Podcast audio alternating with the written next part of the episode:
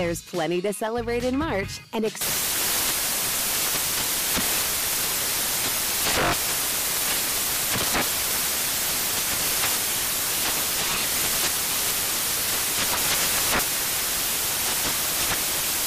National Craft Month with the perfect pizza at home class from Craftsy. And anytime is right to listen to iHeartRadio's iHeart Country Radio. Discover more shows and movies for free.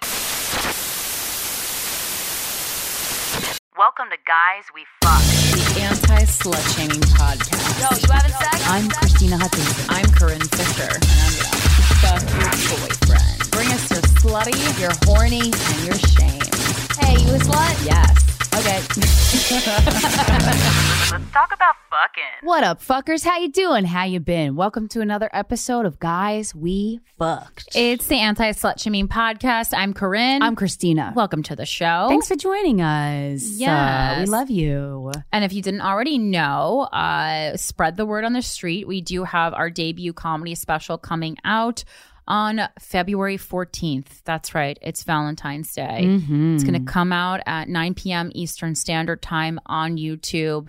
It's going to be exciting. We can talk. We're going to be doing a, a live a live chat. Yeah, yeah. A So live chat We'll be chatting with you Mm-hmm. when it premieres at 9 p.m. Eastern Standard Time on Valentine's Day. We will be at our computers chatting with you. So uh, come watch it when it premieres. Get us on that algorithm and then talk to us. Yeah. Yay. Yeah, we'll be it'll be like AOL days. It'll be super fun, Oh super God, nostalgic. cute. I mean, obviously we we do want you to concentrate on the jokes and enjoy the special. Maybe put together like a little party with your friends. Yeah. Um, but yeah, if you have questions, you know, during it like why'd you wear that or um Mm, I won't answer that one. what jo- what what inspired this joke? I mean, we could talk a little bit about it, but yeah, christine and I will be there, you know, and we'll we'll take Chatting photos away. so you know, you know, it's the proof of life that we're actually it's actually us. It's not someone Proof else. of life. Yeah, that's what I like to call it. That's what I like to call it. Um, and I realized also.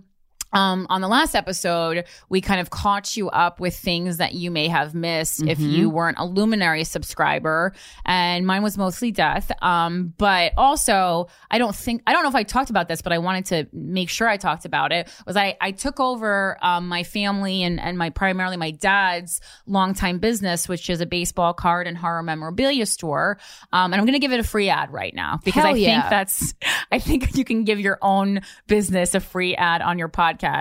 But it's called Perfectly Centered. It's been open since 1989. It was originally in Roselle Park, New Jersey. It's now in Larchmont, New York. 1989 Palmer Avenue. So please come visit if you're in the Westchester area. We sell all kinds of sports cards, baseball, football, basketball, hockey, soccer, Pokemon. um, we do have Pokemon. We have vintage movie posters and old Mad magazines and Monster magazines and like a lot of really cool stuff. Like I truly like I I it's the only place that I'm like oh, oh, always usually happy is like when I'm in this store. Truly. Um, and that's a real testament to the magic that's inside. I love having kids leave and scream on the street. That's the coolest store I've ever been in. I really appreciate that. That has happened more than once. Thank you. yeah. Um, so yeah, and if you are not in the Westchester area, give us a follow at Perfectly Centered Store on Instagram. Um, and s- just yeah, Can you buy online? It. Uh, not well. We have an eBay. We have an eBay store that's more for sports cards. I'm trying to expand a little bit more, but it's like actually like super expensive and intensive to have a shopping um section on your uh website, Yeah. and then also you know. I have to, someone has have to be keeping mail up with it- the mail it out, and Yeah. you know that's a lot of. And we also have a lot of unique items, so it's hard when there's only one of something. Yeah. to have it listed and you know all that kind of stuff. But anyway. Yes, uh, I own it, and then uh, John Campanelli, who you know from the show and comedy and being my friend, he is the general manager. So that's what I've been working on. So I have a lot of things going on, but you know, I am a business. I'm a small business owner now, so that's exciting, and uh, yeah, something I am interested in, and I've always wanted to own a small business. I thought it would be a tea shop, but it's a baseball Hey. card store. Yeah, it is funny how that turned out. yeah, you know, maybe the tea shop is next time. It's so f- yeah, yeah, and then also as a testament to like your dad had that store and stuck with it. Right. Like my parents. That's why I didn't want to give it up because it was just Right. like it hurt like the part of me that is very like loyal to sticking with things. Yeah, and it's beautiful. That's a rare, uh, you know, thing for a human being to to to really be dedicated to something like that. It's it's amazing. Well, he truly did what he loved, and, he, and and when he opened the store, everyone was, you know, there was a lot of people I think in his life um, who were kind of like that's like that's what you're gonna do, you're just gonna open a store. And he was like, that's what Yeah, I fucking want to do. Yeah, Right. it is. And he was also like beloved in the industry. Like if you read the um, Google reviews and Yelp reviews from the original store in Roselle Park, New Jersey, I mean, literally perfect five star review. Wow, very Number one. rare. Would And expect then- nothing less. Randy. And then also fucking amazing. Just yeah, they were like, you know, he's the person who really knowledgeable about what he was selling, fair prices, and it's honestly one of the few times in my life where I was like, these are kind of like giant footsteps to follow. Like I never really feel like that. I always feel like, you know, I'm fine, I'm trailblazing and everything, but I'm like, this is a situation where I've put myself in where I go, I don't know even 1% of what my dad knew about this business. And I constantly feel like I am drowning and really fake. I'm faking Fake it till you make it, baby. sports talk. I am, I mean, Yeah. and I know a certain amount of it, you know, just from being a uh, being in Growing my, up. growing up in the home, and I know about the accounts and the cards and the brands that make them and the kinds of products that these companies make. But it's just like when you literally don't watch sports. I mean, there is a a lot of frantic googling going on, and I do fe- I feel like I'm like doing I'm I'm doing an okay job. But I mean, it's it's interesting after being, you know, spending years in comedy where I feel, you know, sometimes I still feel nervous, of course, but feeling comfortable and confident and knowledgeable about the industry I'm in. And then just like literally out of nowhere being dropped into this place where I have no idea what the fuck is going on. I'm also dealing with all men again. Just mm-hmm, every mm-hmm, career I mm-hmm. choose is just like me just being thrown into something with all men.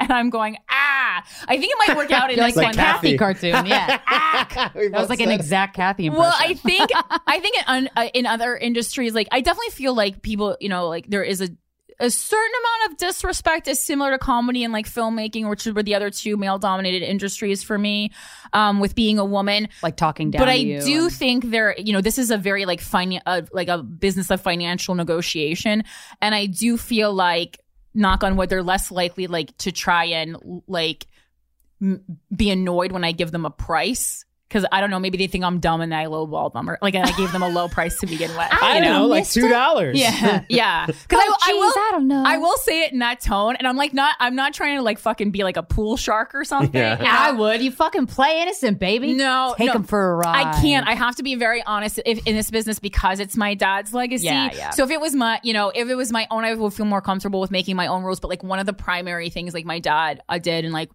why we weren't rich, and I always told him that was because his prices were extremely fair. And so one of my rules for the store is like that the, the price. You I want to carry that. the prices have to be as fair as they That's can beautiful. with, with but also allowing us to keep the doors open. So Yeah. Yeah. that is that is like one of the main things I told John. I was like, we have to have fair prices. Oh man, you and I grew up with such different values taught to us. So Good for you. Perfectly My dad- I used, to, I used to. Yeah, that's amazing. That's beautiful. Uh, your dad used to what? Well, I had a, my dad had a collectible store for a very little amount of time, and I Was had this in to- Pennsylvania or Virginia? Virginia. Okay. And I had to work at it and we had to like go through people's trash or go to auction houses and we would bid on like a pile of trash basically and we'd have to go through it. And I'm like, I don't know what the fuck I'm doing. And they're like, that they didn't really either, but they weren't in it for like the love of it. They Right. wanted to make big bucks. And Yeah. that's why their things didn't last very long because Yeah. that never happened. Um, No, but- my dad and I like we have we have this in common in that like if we really love a piece in this store, like even if you're willing to pay what we're charging for it, like if we don't like your vibe, we're not going to sell it to you. That's amazing. I literally look people My up and down. I make the price higher if I don't That like is you the because I most don't. Corinne Fisher That's rule I've amazing. ever heard. I didn't want it to in go my to your life. home. That's amazing. I'm crazy. I used to have to chase kids that were stealing Pokemon's cards out of the out of the store. My brother had to chase them actually because I didn't want to chase them. Um, but yeah, I was forced to work there when I didn't want to, so I fucking hate that shit. But um, it made me hate it because the TLC that your dad so lovingly put into his business was not there. So it's that's beautiful. That's you a gotta beautiful love thing. it. You gotta know about it. You gotta care about and it. And collecting things. I mean, we did have something. We we everybody in our family had something they collected, and mine was trolls. Um, I loved trolls. Oh, I have a bunch of trolls. Yeah, trolls and Eeyore memorabilia. So that I was the kind of life I grew up in. um, but yeah, that's amazing. Well, that's because you know it's interesting. Um, people do come in and, and they think that it's like is a store of trash, and I have to explain to them that no, not like there all. are there are literal pictures of men that are like sold for twenty thousand dollars, Yes. and that's not even crazy. Pictures Right. of men meaning baseball cards. Right, right, right. a man with a piece you of got- wood in his hand. You got good stuff. yeah, Yeah, we got good stuff. Got those Kobe PSA 10. All right. Uh, if you want to email us, it's sorry about last night's show at gmail.com. Make sure the subject line is going to be informative of what we're about to read. And this subject line is My conservative boyfriend is a closeted homosexual, uh, bisexual. Sorry, my conservative boyfriend is a closeted bisexual and enjoys sucking dick. Okay, let's get into it. Hi, Corinne and Krystyna. I've been a Guys We Fuck listener since the very beginning, and I absolutely adore you both. I will skip the long list of praises because you both know how great you are, and I'll dive right into it. I just recently found out that my boyfriend of two years is a closeted bisexual. Well, not closeted anymore. To give you some backstory, I'm a 29 year old female and he's a 28 year old male. We briefly dated when we were in college, but during that time, he was in a frat. I know this is a red flag, lol. And I wanted to have fun in college, so we were both very much not ready to settle down. We remained casual friends and reconnected later in life, which led to our now two year relationship. We currently live together, and in the beginning of the relationship, we had a lot of spectacular. Uh, we had a spectacular sex life. He is very kinky and has had a lot of past sexual partners, triple digits. I too have had my fair share, but his body count is far larger than mine. But uh, but his be- uh, but his experience and willing to try new things, willingness to try new things, makes it fun. After about a year into the uh, after about a year into the relationship, things began to die down in the bedroom. We went from fucking every day or multiple times a day to every other day to every other week and then nearly once a month. I originally believed this was due to being out of the honeymoon phase, but it seemed more one sided. I wanted sex, he did not. We had many discussions about getting our sex life back on track and trying to rebuild what we had once once had, but he said he was depressed in a rut, etc. The sex would sometimes get back on track, but we would eventually fall back into the same patterns. He has had a decent amount of trauma in his life, and I try to be supportive and push him to seek uh, help, thinking this would fix many of our problems. Along with this, I found him to have what I consider a pretty serious porn addiction. He told me he knew it was an issue, but he wouldn't completely stop. His porn usage went up and down throughout time, and initially I thought this was the cause of most of our sex slash related problems, sex related problems, and his depression. He tried therapy, but eventually stopped going, and I urged him to continue to go or possibly try medication for his depression.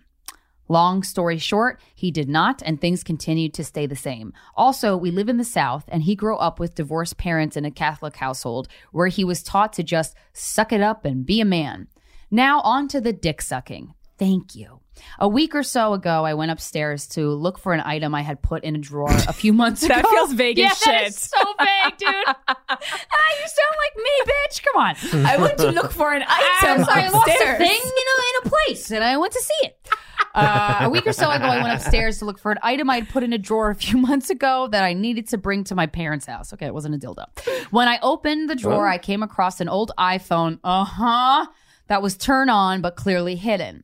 I decided to snoop and immediately discovered the phone had Tinder on it. I checked the profile. It was made with no images but advertised as a bisexual couple. Oh shit, you were involved? Seeking female for discreet threesome. Oh.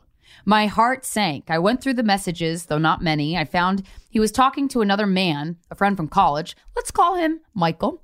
And they were recruiting women for a threesome with explicit details on what they wanted during the sexual encounter, which included my boyfriend sucking off Michael. Oh, so you weren't Oh, involved. Shit. You, this did not involve you. This is scandalous. Yeah. There were also messages on his Facebook account from Michael where Michael had offered my boyfriend the opportunity for a threesome with him and his wife, to which my boyfriend responded that wanted to take him up on the o- he wanted to take him up on the offer. Michael asked if he was still dating me and the boyfriend said yes, but not much else. I also found that Grindr had been installed but was deleted. Wait, what? How do you find that out? How do you know it was deleted? The She must kind be of tech young. whiz are you? I was uh, able to log into the Grindr account. Wow. But there were no matched or uh, matches or messages. All of the messages seemed to have a pattern. He would tell the woman what he and Michael wanted to do. He would then relay responses back to Michael, and the woman would offer her contact info, and he would not answer. Okay, so this is all foreplay, basically, that never led to anything. I immediately confronted my boyfriend and he came clean. He said in college he experimented because he was bi curious, and during a foursome, he sucked Michael's dick and Michael sucked his. He said it was a heat of the moment decision, but overall found the thought of a threesome with another man so unimaginably uh, um, unimaginably arousing he couldn't stop thinking about it. So much so, he found he was having trouble getting aroused for anything but the thought of group sex. He claims he is not interested in men romantically and would not be interested in having anal sex or even kissing a man, but the thought of the foursome and group sex in general has become his ultimate spank bank memory. He claimed he cheated on his previous girlfriend in an adult theater with two women. This was too much. And that was the last time he engaged in group sex. He also said his bisexual experience is limited to what happened with Michael, but he has been downloading Tinder and Grindr every day or every few months talking with women or other bisexual couples with Michael jerking off, deleting Tinder, and then would feel disgusted and ashamed. He claims he has been continuing this cycle over and over and over since his experience with Michael. Okay, and let me just uh, stop it and say you're not talking to any women on Grindr. I don't know what the fuck you're talking No, about. That's you only, men. That's only gay guys. okay. Or bi guys, but that one to fuck Uh, men. It's basically- yeah, it's pretty gay. It is pretty gay. Gri- that's the, that's actually their slogan. Grindr. Right. It's pretty, Pretty gay. gay. pretty pretty fucking gay, huh? he said it's the closest thing he can do without actually going through with the act itself. See, he's too ashamed. He's too ashamed to explore himself. That's uh, and that's in an impulse he can't control. He's also over explaining to the point where I just think everything's a lie at this point. Yeah. He's like giving, he, like you found a phone and then all of a sudden you know his history of sexuality that you didn't know before. Yeah, that's a weird, big one. Yeah. Weird. Alarms Yeah, are going yeah, off. he has right. a separate phone for all of these dating apps. No one That's ever a found a separate business. phone and said, this is great. Yeah, It's like it's like his business. It's- you have like a work phone, Yes. but it's just Grindr and Tinder. My yeah. Jeez. He said it makes him sick because he doesn't want to have these urges. Well, you can't fucking help it, buddy, and can't stop watching group sex. No, he's porn. gay and he's trying to get her sympathy. Uh huh. yep.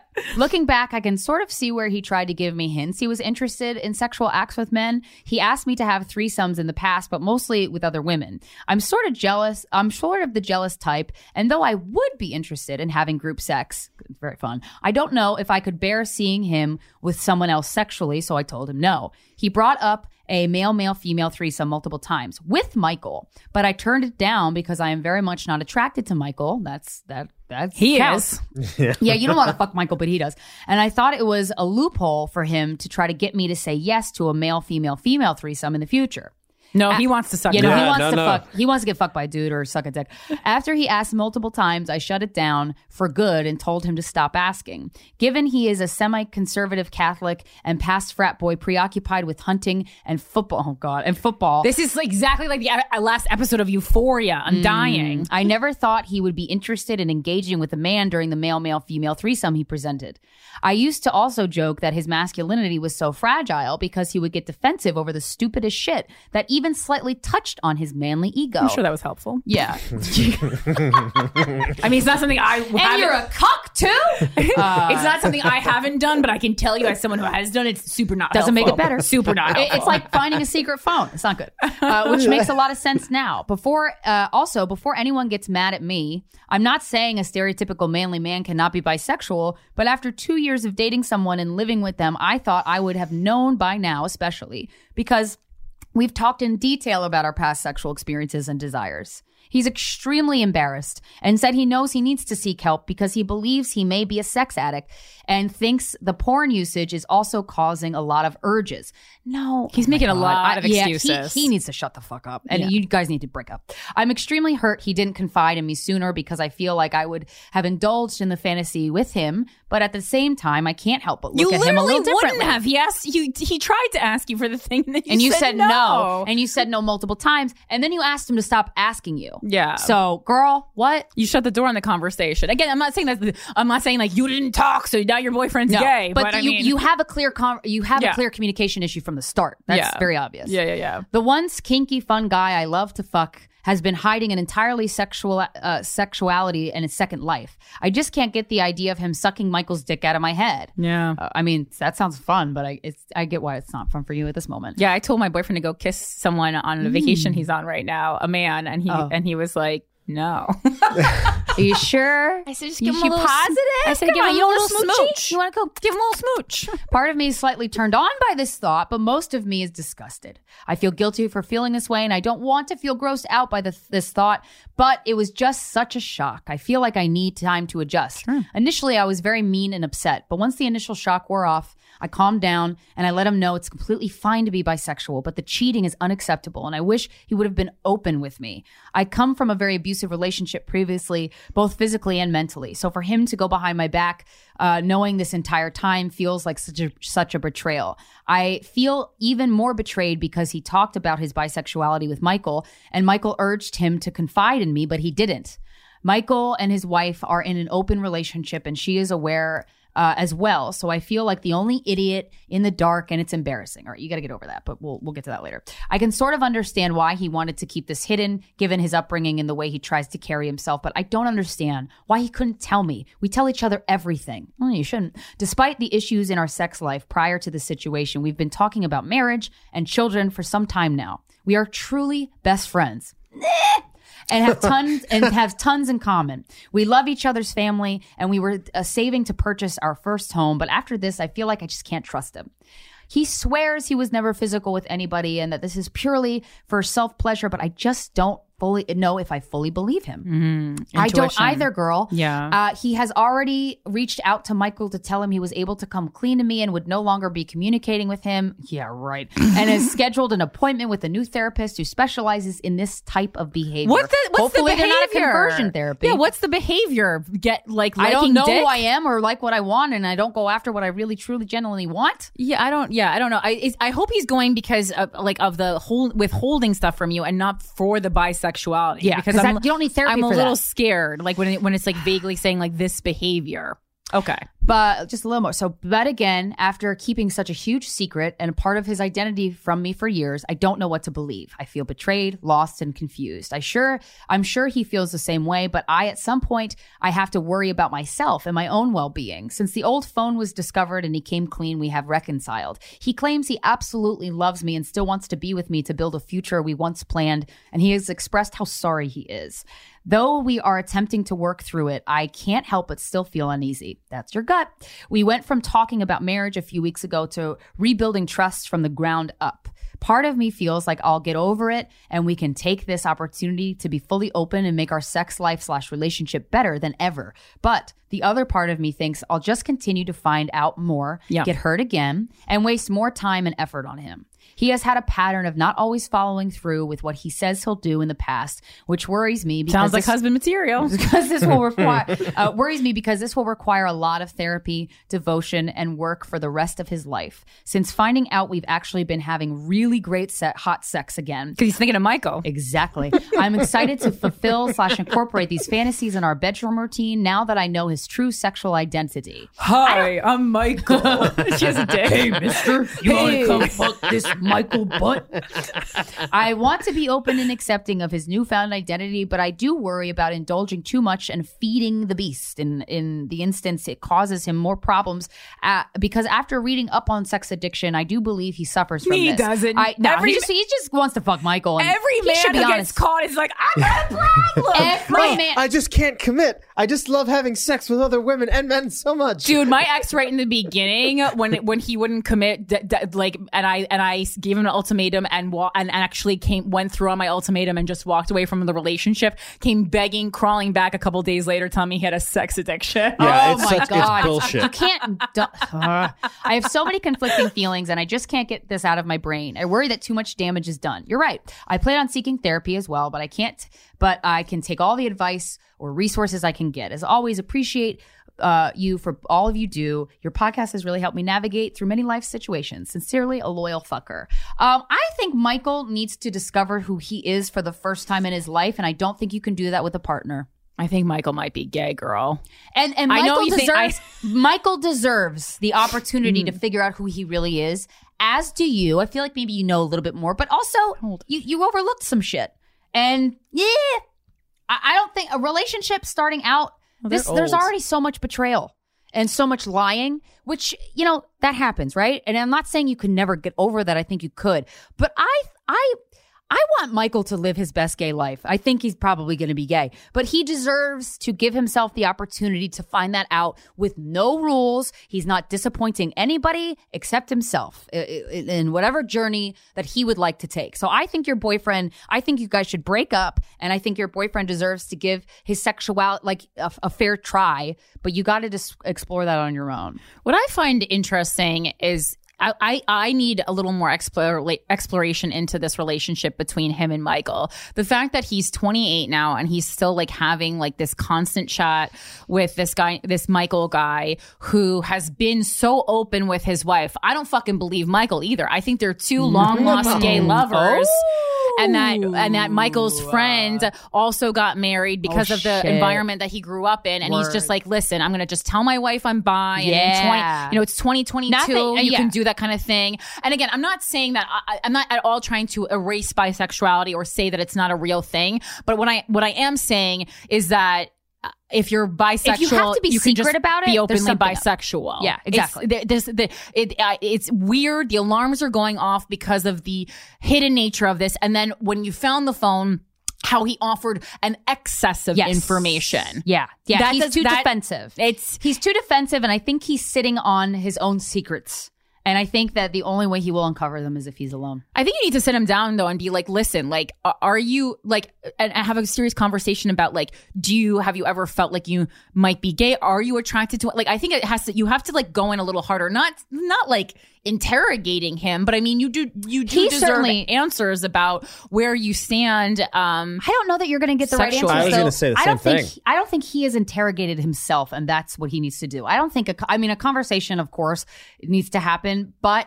I don't think you're going to get honest answers from him because I don't know that he's capable of giving honest answers yet because he has not been living truthfully this whole time. I think he knows in his gut though. He's old, like 28, 28. You know, he knows if he wants to fuck women or not. He knows. Show him the show him episode three of season two of Euphoria and see how he reacts. Oh, yeah, to that. yeah, yeah, see if yeah. a little if a tear is going down his eye during the during the gay bar scene But because to Krystyna's point, even if he knows, even if he actually knows that he is gay and him and Michael are like long lost, uh, that actually sounds very plausible to me. By the way, yeah, it's it's, it's uh, that that relationship. You Yeah. don't just be like, oh, he's not talking to Michael anymore. Yeah. He Yeah. lusts Yeah. for Yeah, Michael. he- Bullshit.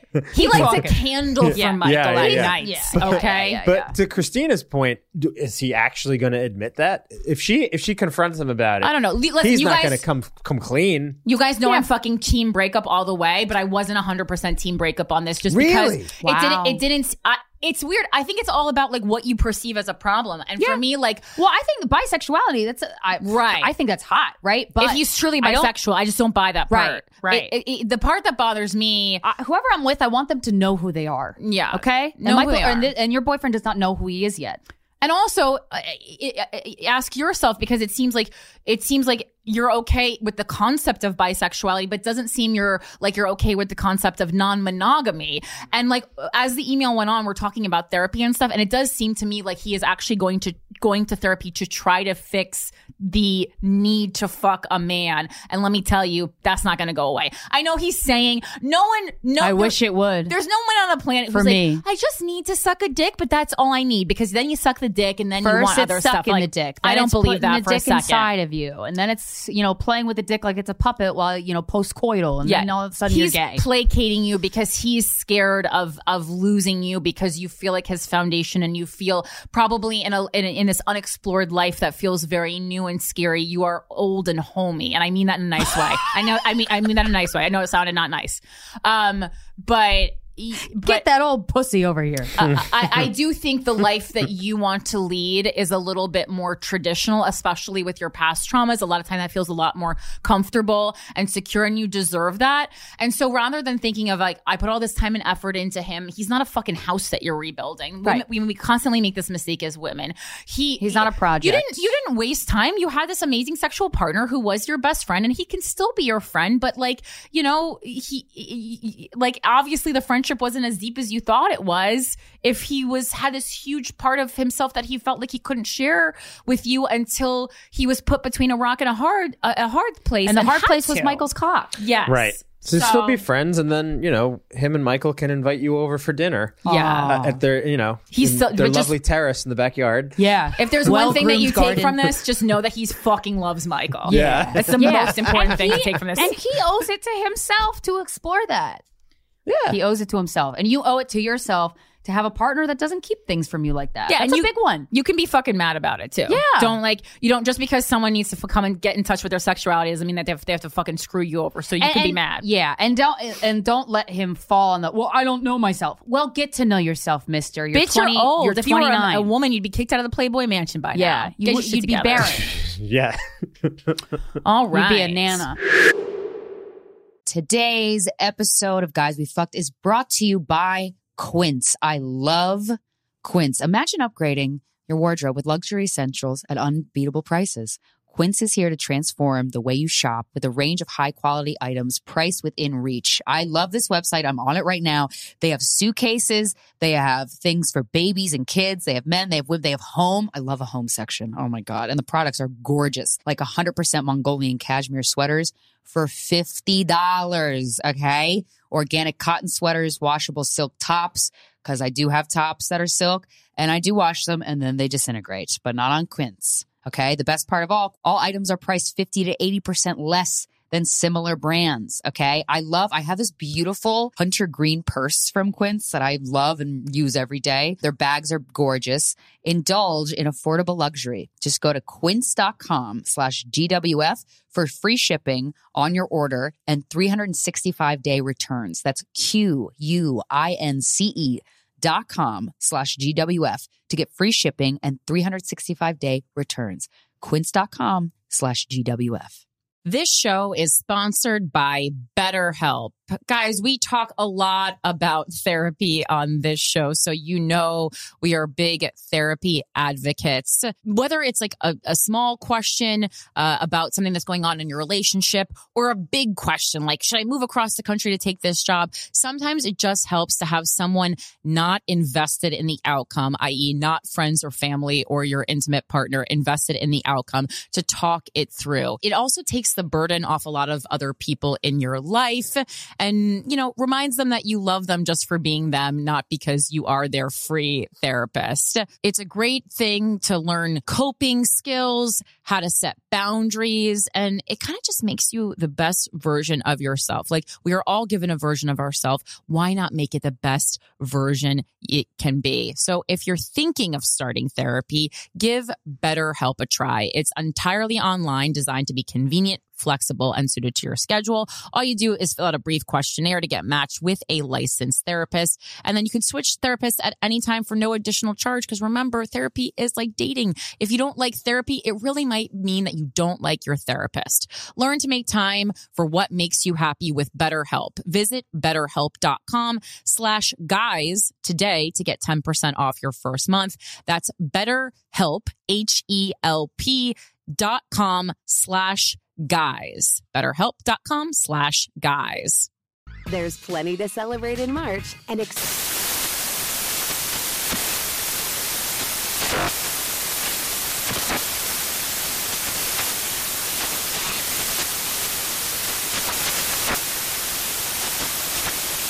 National Craft Month with the perfect pizza at home class from Craftsy. And anytime is right to listen to iHeartRadio's iHeart Country Radio. Discover more shows and movies for free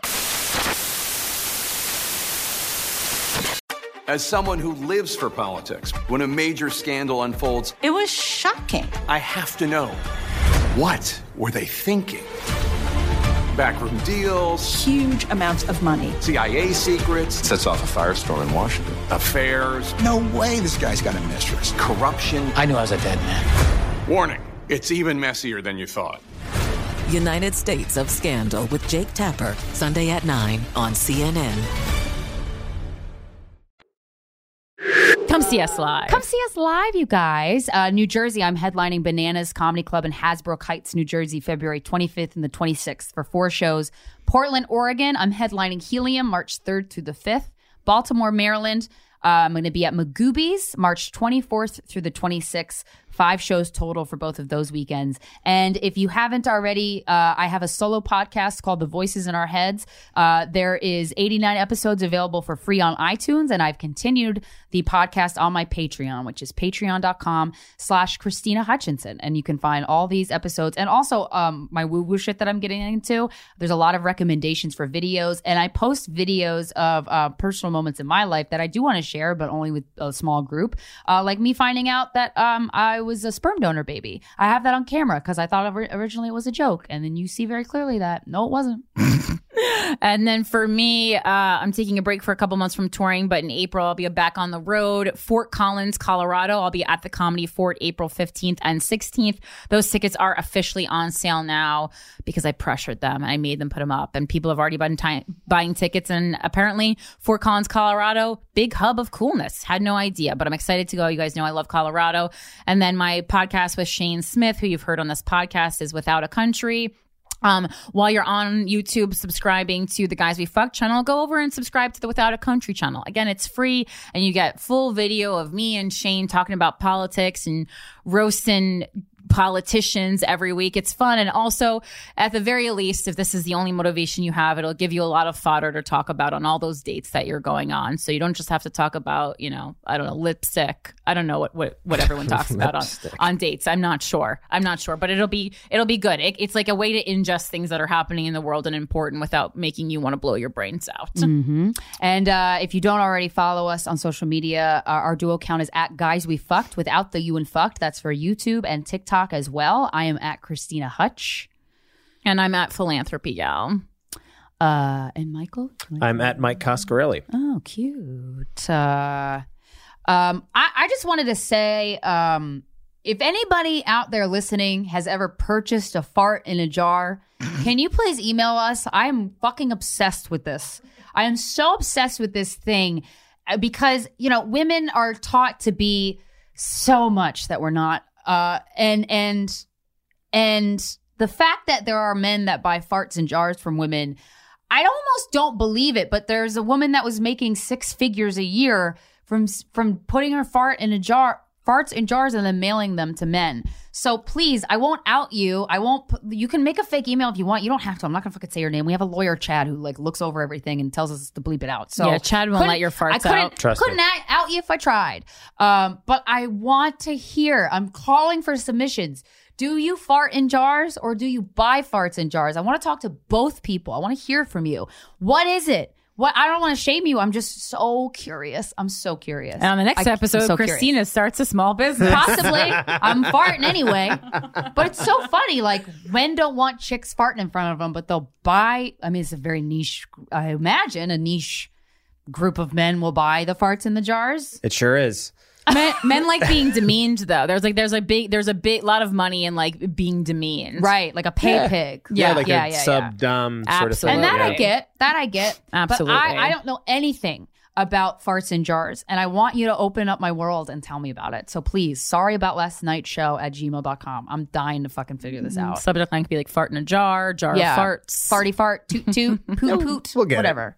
Something in the ballpark. yeah. We'll figure it out. Please. Yeah. I mean, we've asked for crazier stories. So please reach out. Oh, How are you? man. Oh, great. Another re- really good friend from high school dropped dead. Oh.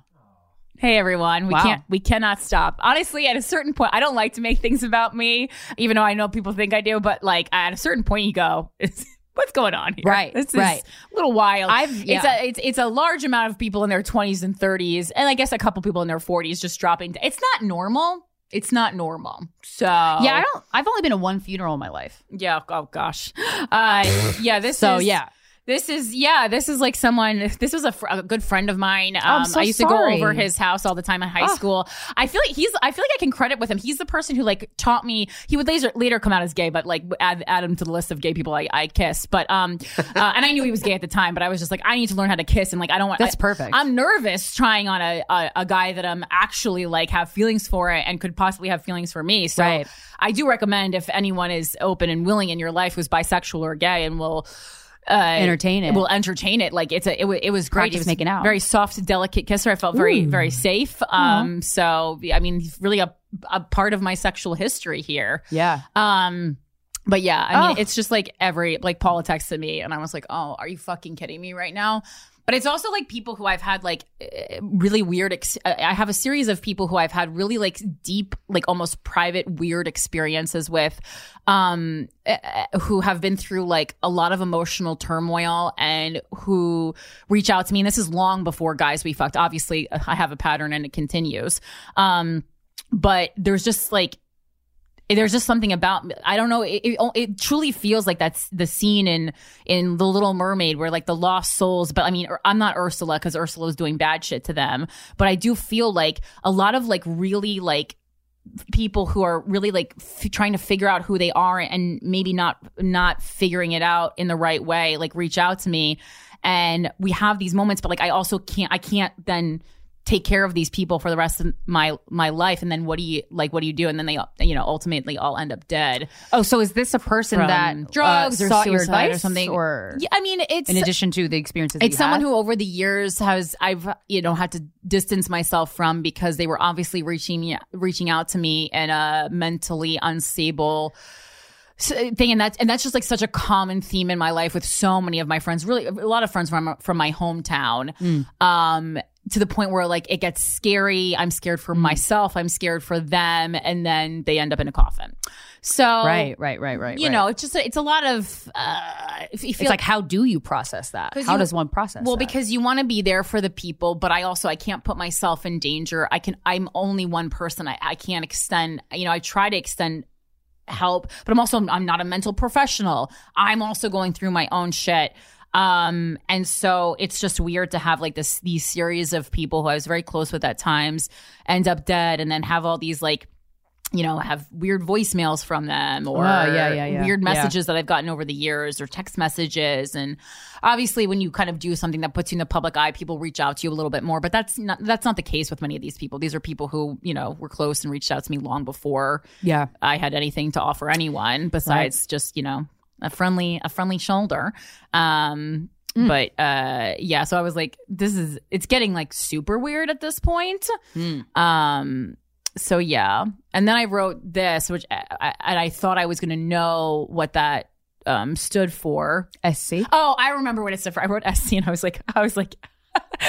that that is a note that means strip club. I was, I was Oh, like, boy. I was like, what? So you know, uh, rest in peace, Anthony. I don't know really what to say about that. I'm still processing that, but I just was like, Jesus Christ, and this theme of death that is overwhelming.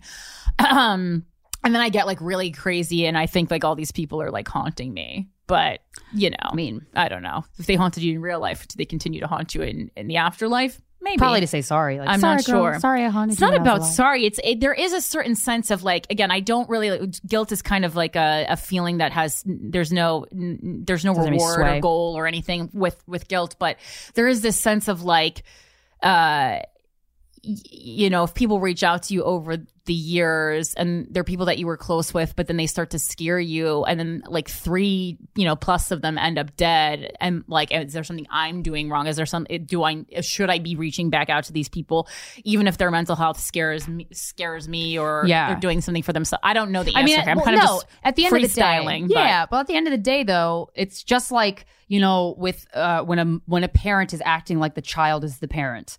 Uh, and it, but it's and it's always like it's not your responsibility to parent your parents. Yeah, Uh, no, it's your, not. and it's not your responsibility as a as a friend to to to be in charge or or the leading the leading driving force behind this person getting mental health. No, of course not. And th- these are not people that I just like. I, I didn't ghost any of these people. It's just people that I, I over the years had to distance myself from slowly. Yeah. Um. And you know, and it's all a lot. A big part of it in most of these cases is they weren't.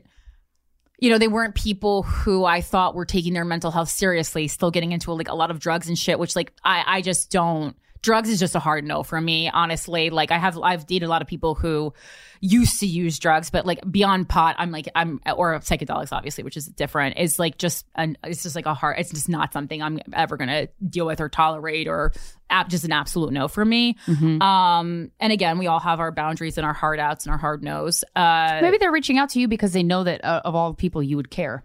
Uh, I I think also some maybe like a sense of stability, but it just fe- it feel at a certain point, so many people with a certain thing going on in their life um, reach out reach out to you, and you go, okay, well, there's obviously something about me that is drawing in this energy. Yeah. And I mean, if we want to get really woo woo, it does go back to like past lives. Like this is this has apparently been happening for like lives and uh, because I because like I was exploring like was I someone who was interested? It's like never And me, but I always like to hang out. I always like to hang out with people who are going through something or or or or roughing things up or who are kind of shunned by society. Like that's always the group that I like to hang in, which stands true to today. Even though I don't feel that way about myself, I always like to hang in those circles. Anyway, this is just, just kind of something I'm talking out out loud right now because I literally just learned this like in the past like 48 hours. Jeez. Um, but yeah, uh, and then I've been like super depressed lately, and like I just really needed to go out, and I so I went out drinking on uh, Saturday night because I have like literally only like one night that I can go out, which is Saturday nights, and that's the only day I don't have to work up wake up early for work the next morning, um, in my week, and yeah, so we went out. Christina w- was there for part of it. You know, Justin Silver, Ryan Long, Danny Polishchuk, all the people, Dylan, of course. Uh, and then we did. We were kind of talking about going to a strip club when we were you with guys end up going? and we did end up going that night. We were, you know, we closed that strip club down, but it was so funny. It was actually a good experience because we went to the, uh, the it's this, the same like umbrella company, but we went to the different location, the one that I'm more familiar with, and it was fucking. I mean, we showed up at 2 a.m. This strip club was wall to wall packed. But that's oh, not tell me afterwards. I want to go. that's not necessarily. It wasn't. There wasn't no room. Like it was too Oh, much. It was too Oh. much. In Manhattan? Yeah, it was too much Oh. people. And then, I mean, I was fine with it. I'm, I'm just kind of like, I was like very much like, go f- with the flow, along with the ride. No expect. I don't have uh, expectations when I go to a strip club. I mean, probably because I'm a heterosexual woman and I just don't really give a shit. Yeah. Um, You just want to have fun. but like obviously Dylan, the bar had been set so high from his like ideal first trip to the strip club. and so it was kind of I was kind of like bummed because it was obviously like not of as good of experience. Like it was like, you know, it was like more like you're getting, you know, there's nowhere to sit, there's no room, people Right. aren't paying as much attention to you. We had to use this like literal drug dealer that I think my friend serendipitously knew to get in in the first place, who we just met in line in a Balenciaga sweater, you know? So all these things are happening. So New York. But I was like, this is good though, because like that is one thing I think Dylan needs to get used to. It's like he, I think he's had a lot of like really like positive experiences like just thrown at him. and I do, I do feel like it's like made him kind of a brat in a lot of ways. And like as, as part of like my bitterness coming from the fact that like I didn't grow up rich and I don't get to go on free ski, ski trips to Utah and I don't just like walk around like taking perfect pictures all the time. Yes. And I've t- I'm totally open with all these things about him but I still think it's like interesting. You know, I'm like, I'm like, yeah, you know, Big Jay Oakerson didn't like fucking walk me through the door of the cellar the first time I like went there. So all these things is like, you know, at a certain point, you're like, oh man, I'm like, anno- this is like annoying, Right. Um, so not that I wish ill on him, and I t- and I totally don't. I like want I want his life to be good, but I also don't want to date someone who has had like a life without challenge, Right. And like he didn't, he didn't like he didn't have like a, a night as nice of a childhood as I did or anything like that. But he also like you know wasn't getting like beat or something. So Right.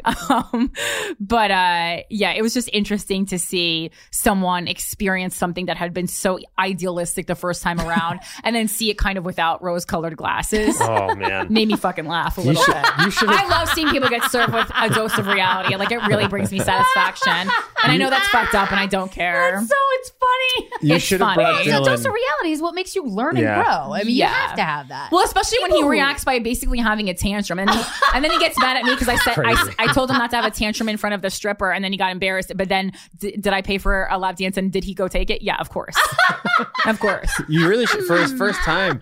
You should have taken him to like one of the Jersey strip clubs, like Oh, gosh. Delilah's and Tom River. Tom's Well, it was River, very where unplanned. you're Can you like invite me on that to go. Oh, I haven't. Yeah, I mean, I haven't been to to a Delilah's in strip like club ten years. but planned but- out? Or no, you don't do that.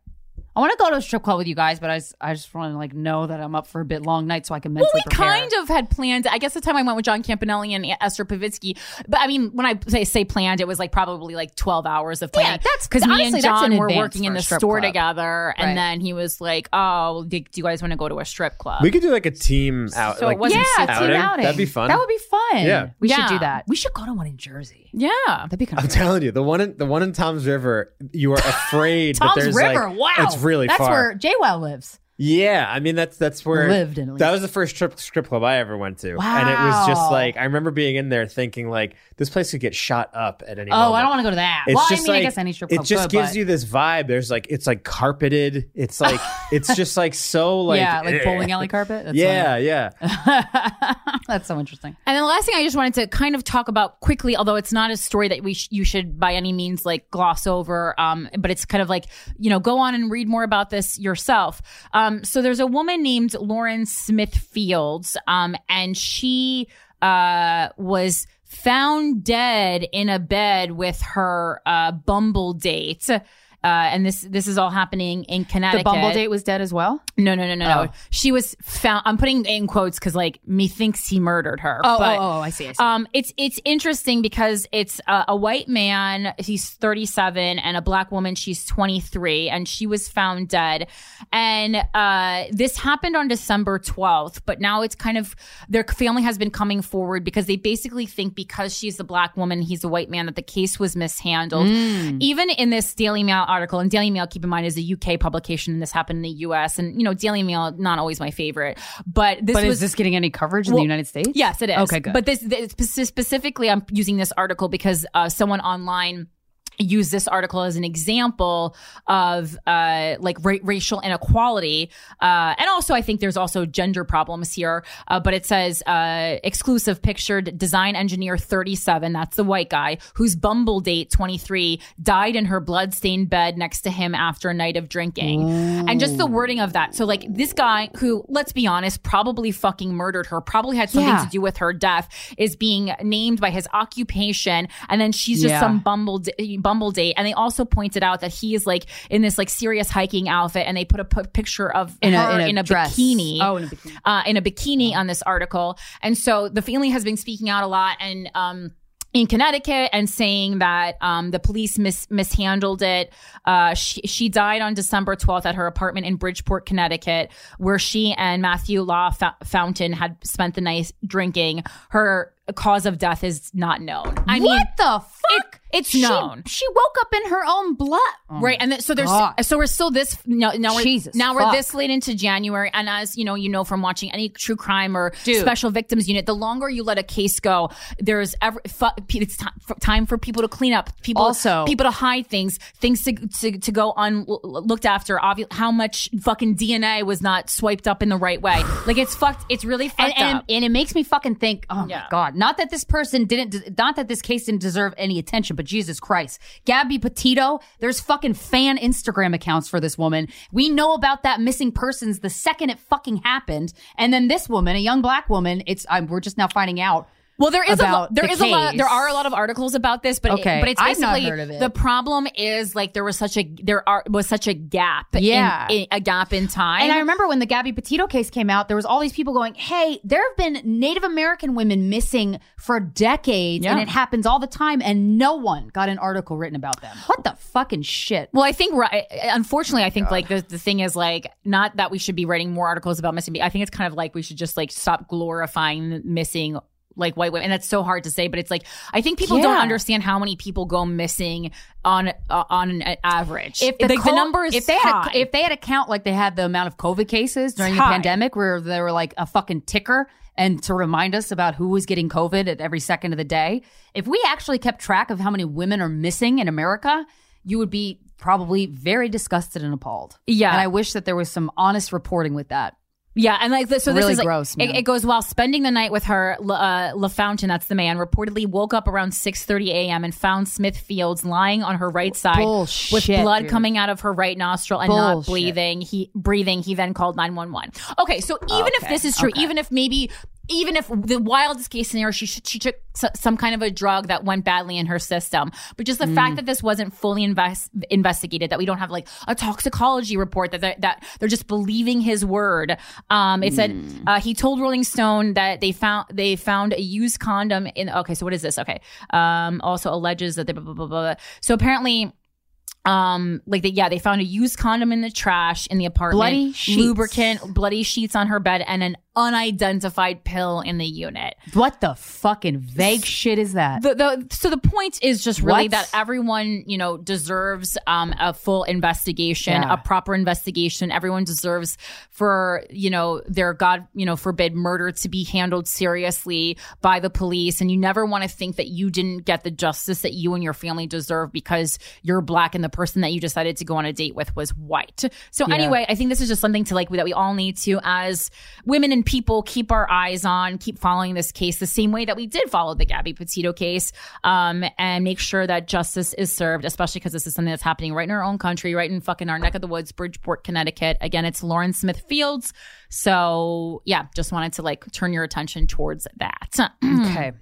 So, our guest. Now, on to our guest. She is a former news anchor on CNN and CNBC. She is a New York Times best-selling author of Rich Bitch, Boss Bitch, and Becoming Superwoman. Her new book, Miss Independent, comes out on February 1st. It's now avail- available. Ladies and gentlemen, please welcome to the show, Nicole Lapin. I've been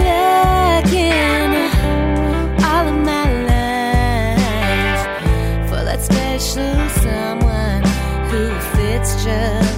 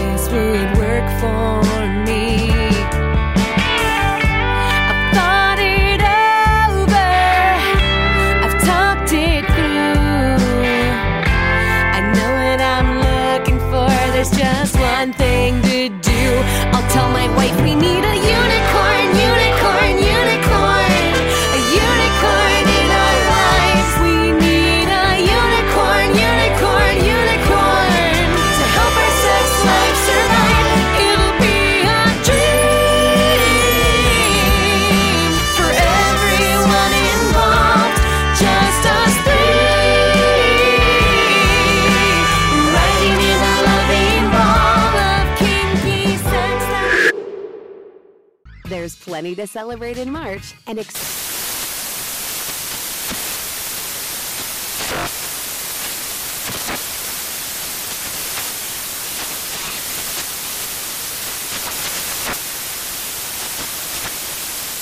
Craft Month with the perfect pizza at home class from Craftsy. And anytime is right to listen to iHeartRadio's iHeart Country Radio. Discover more shows and movies for free As someone who lives for politics, when a major scandal unfolds, It was shocking. I have to know what were they thinking? Backroom deals, Huge amounts of money. CIA secrets, Sets off a firestorm in Washington. affairs, No way this guy's got a mistress. corruption. I knew I was a dead man. Warning, it's even messier than you thought. United States of Scandal with Jake Tapper, Sunday at 9 on CNN. Hey, this is John Ridley. And this is Matt Carey, documentary editor at Deadline. And welcome to Doc Talk. John, we've got a hard hitting episode today. A lot of controversy. Well, maybe we should put the word controversy in quotes in the documentary field about the nominees for Best Documentary Feature. We're going to get into that with some amazing panelists. you get a shot. But the individuals behind every one of those images, they're complicated and they are human. This has been Doc Talk. Thank you. Great conversation. Are you looking to step up to a 4K smart TV? One that gives you unparalleled clarity and picture resolution? Then we've got good news for you because the Vizio 65-inch V-Series 4K smart TV is now just 348. With all your favorite apps built in, you can stream straight out of the box. You can even sing along to all your favorite music and radio on the iHeartRadio app. Looking for a smaller or bigger screen? Vizio offers unbeatable prices on all V-Series 4K smart TVs. Head to walmart.com today and score the 4K TV you've been waiting for. We are here with Nicole Lapin, author of Miss Independent, a simple 12 step plan to start investing and grow your own wealth. Um, I love. I love this. I don't even know what this page is called called because it's not the dedication page. But you said, "Don't marry rich, be rich," and I mean, Words to live by. Truly, truly. um, what is you? wh- What kind of financial background did you come from? Like, what was? What's your experience with finances from a young age? No background. Zero. Whatsoever. Okay. Zero. Were you a broke zero. bitch?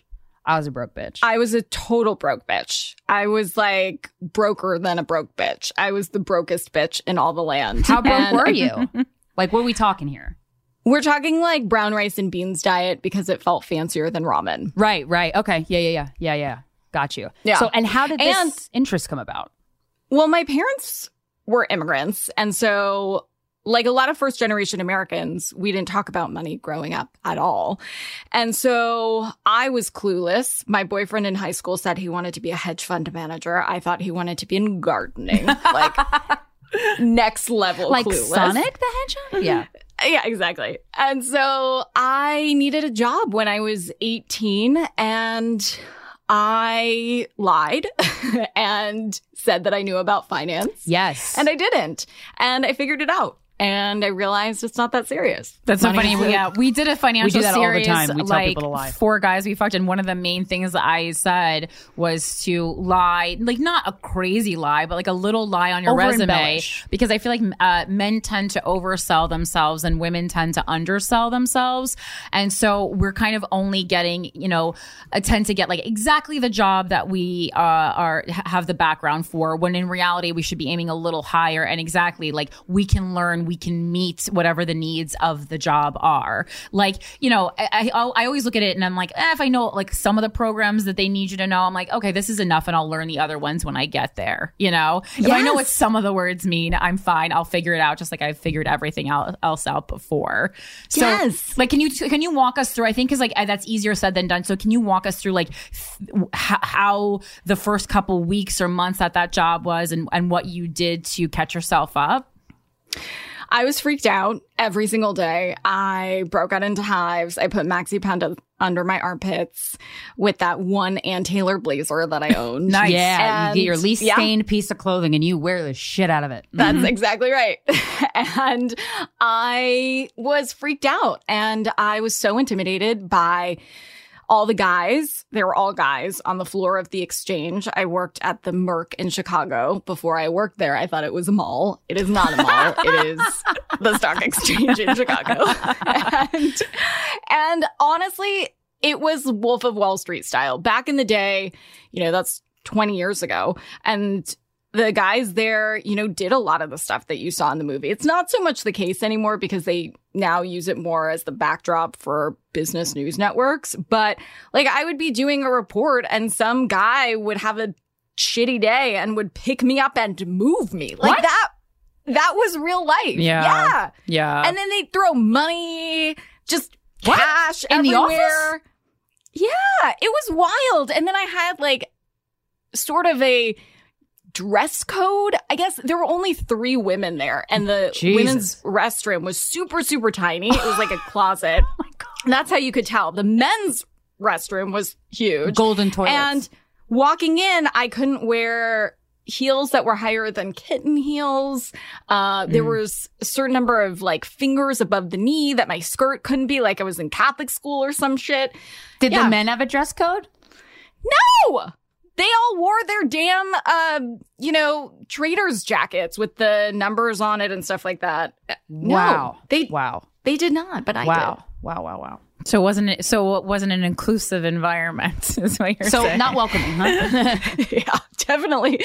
Yeah, very equal. Everybody, you know, just sat around in kumbaya at lunch and didn't, you know, have wild ragers, which was true. I mean, it, I learned a lot. I definitely went to the school of hard knocks and you know, by being intimidated, it forced me to work harder Yeah. and finally learn the language and then speak it to the world like casually.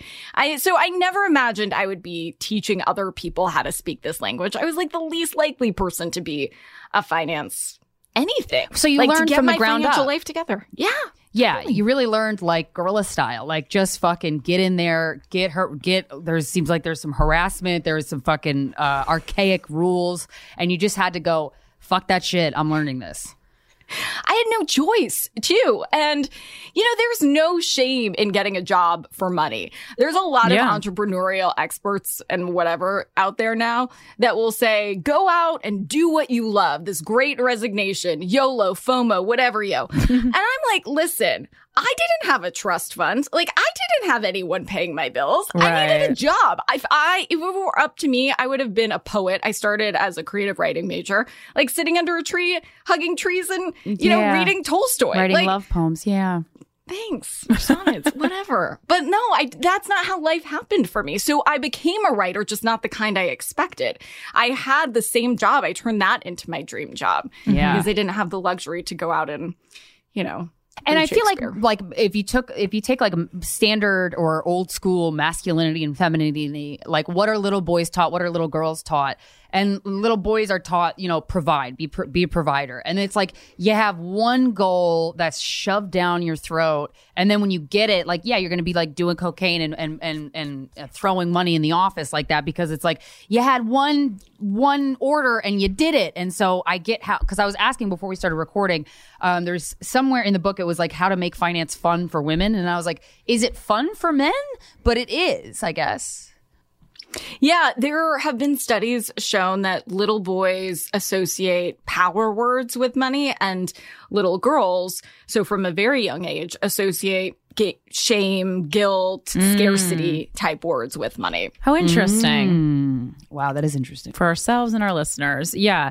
No, I mean, I, even you know, this is a our listeners have heard this before, but I think like it uh it, it bears repeating because it was like a really disappointing time. I think in our career for us when we signed um uh, you know uh, this very uh lucrative deal with Luminary you know, we expected so many people to rejoice with us. And instead, they basically got angry at us that we were now, you know, charging money for this thing that we had given away for free for so long. And I think after a, a while talking about it, they realized that not only did it make the quality of the product go up and, you know, us happier and us able to, to give more and take care of ourselves more, but it was also like the main thing was like it set a financial precedent in podcasting for women. Yeah. And I, and it was, it, it kind of uh, astounded me that that wasn't like clear. Celebrated. And, and, Yeah. it, was, and it wasn't so clear to everyone. Cause to me, when I see like, you know, women winning award, a women getting another TV show, women hosting a lo- late night show. Even if I don't like whatever particular piece of art it is, I still say yes. Somewhat, we're getting further ahead as a group, and it feels like sometimes people don't see it as that because there's still like this this person got this thing and I didn't get this thing. It's very it's a very individualistic mindset. And also there's just so much mind fuckery around money that, you know, I like to tell other women to share what they make. And I go first. In all my books, I talk about my salaries. I talk about the advances that I made in the book. I just Yeah, because then how do we know what the bar is? What like to ask for, Yeah, yeah. yeah, like what if if I know that it's possible that you're making six figures doing this, then I'm like, oh, then I can go, oh, okay, I can do that too. Like it's it's it's very interesting. I'm I'm I'm into woo woo stuff, and I'm re- I'm reading uh, a lot of books by this um, Dr. Caroline Myss. Um, she's she she's a lot of things. She's like a medical intuitive and stuff, but she talks about the chakra systems and she says power and money are in the second chakra. And she had this sentence that I was like, fuck. She goes, if somebody wins the lottery today and tomorrow they can go out in the world and think that they have the power to se- seduce any human being on this planet. But if you experience a financial trauma, you couldn't find the energy of seduction if somebody had a gun to your head because we equate money and sexuality so hand in hand. And you meet these guys. There's a few times in my life where I've, because I used to work in like luxury real estate back out, uh, right out of college as an assistant. And, um, you're around, when I'm around people that are billionaires, I've been around some billionaires and you're like, oh, you have different rule. Like everything is, it's just different for you. Like that, that power and that amount of money is, you could truly do anything you wanted to. So, so it's interesting to see women, uh, getting these positions where they're making fucking bank. But it's this dance with power that I find very interesting because when Corinne and I started making money, I kind of got drunk on the power a little bit just to myself. And like, um, I, I never was responsible with money because no one really taught me how to be and I, I didn't understand the concept. So, so did you find when you started making money money that you had this drunk on power or dance with power or how did how did you how did you deal with that? No, I haven't had a dance with power. I still have my own financial traumas that I'm figuring out. And a big part of this book is dealing with your own financial traumas because all the math and all the stories we tell ourselves about why we can't do it, how we don't have enough money to start are all BS. The math a fifth grader can do to get your finances together. That's not it. There's something else. There's some enemy between your ears and it doesn't matter. I mean, I had serious financial traumas. Like I talk about bailing my mother out of jail with cash. Like it gets heavy. And if yours isn't that heavy, fine. Like I'm not mad at you, but whatever you're holding on to, like needs to get put down. And I think there's a combination between forgiving your former self for what she didn't know and also tough love moving forward. Yeah. And you can say, you know, just because I didn't know those things, fine, but doesn't mean that's the way it needs to be. And in fact, it's not okay moving forward. And so, yeah, we didn't learn this in school. Yeah, my parents didn't talk to me about it. So fine. I forgive my former self for the debt she got into and all the stupid decisions she made. But now it's not okay. Like I have to put my big girl pants on and get it together moving forward. And so I was never drunk on power. I actually always still have an irrational fear of being broke, alone, and homeless. And that's like my own issue. And I work that out in therapy and like I have awareness about it. But, you know, I still work like, you know, I have zero dollars in my bank account. Mm. I feel like But that's, also just- like being raised by immigrant parents. That's very Yeah. that, that like stays with you. Totally. And a lot of those things, are you uh, first generation too? No, I just have a, like almost all my best friends from childhood are, so I have a lot of experience in first generation homes. New Jersey, though, it's kind of yeah. We're from New. Mike says we're from New Jersey, so it's, kind it's of a different same type thing. of work mentality. Yeah. totally totally and a lot of the things i rejected you know around not having a mortgage you know not having a credit card. I had a lot of weird embarrassing experiences with money as we all have.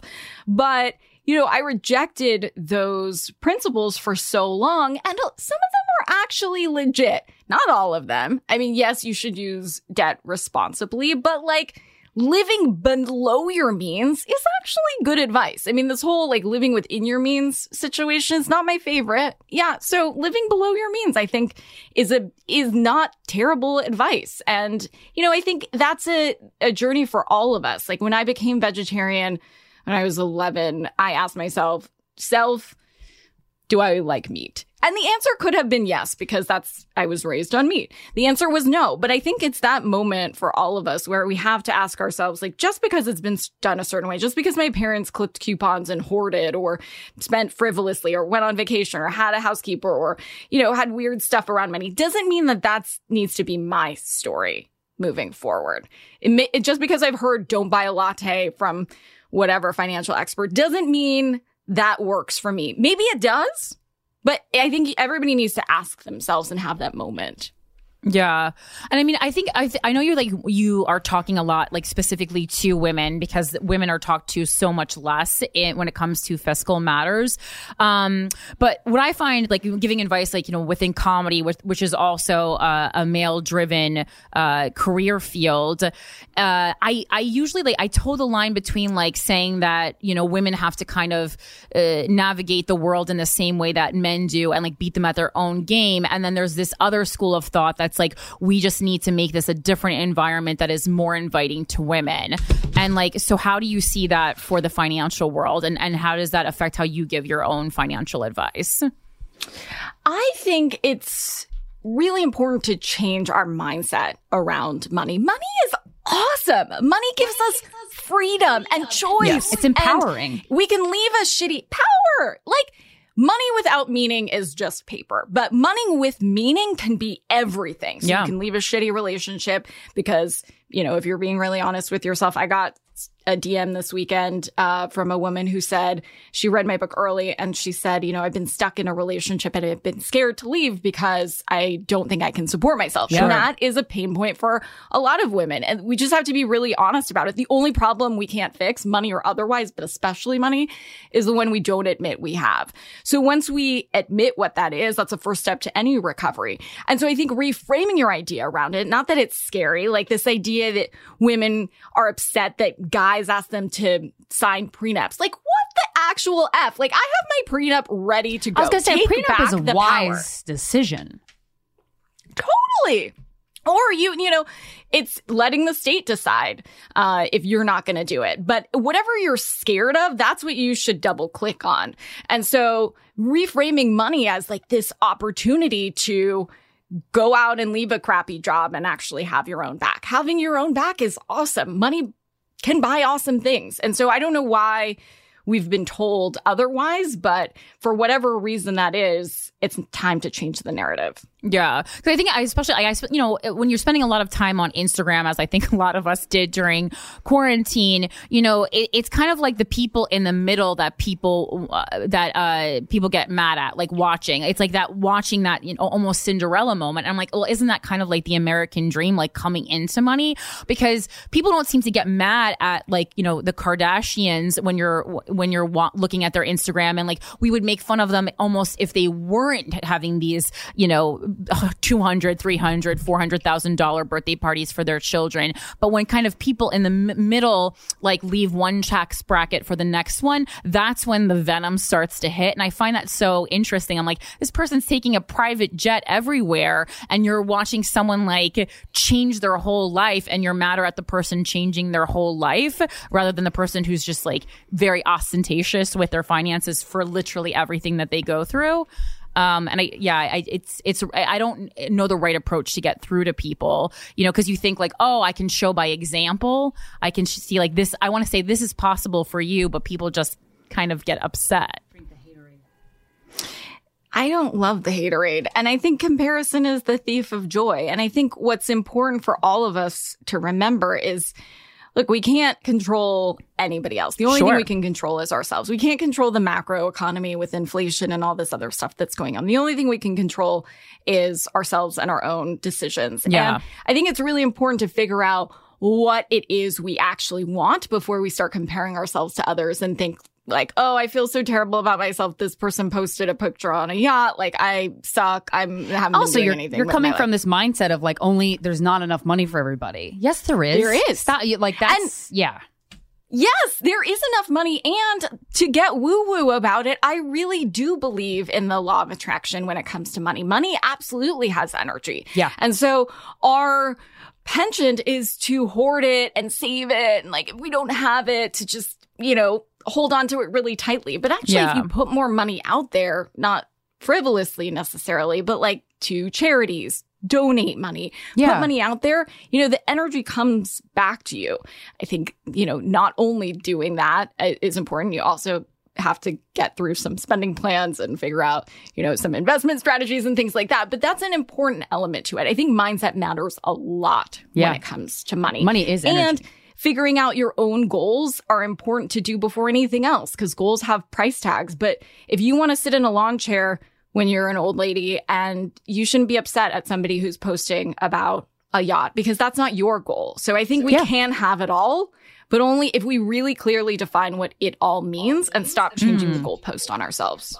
Have you ever dated somebody that's in a different financial situation as you drastically, and how did that go? Because as women uh, uh, making making good money, uh, oftentimes uh, we will run into situations where the guy says he's okay with us making more, or it's very obvious that we do, and we're not rubbing it in anybody's face because that's fucking rude. But uh, the insecurities creep in, and it's like, well.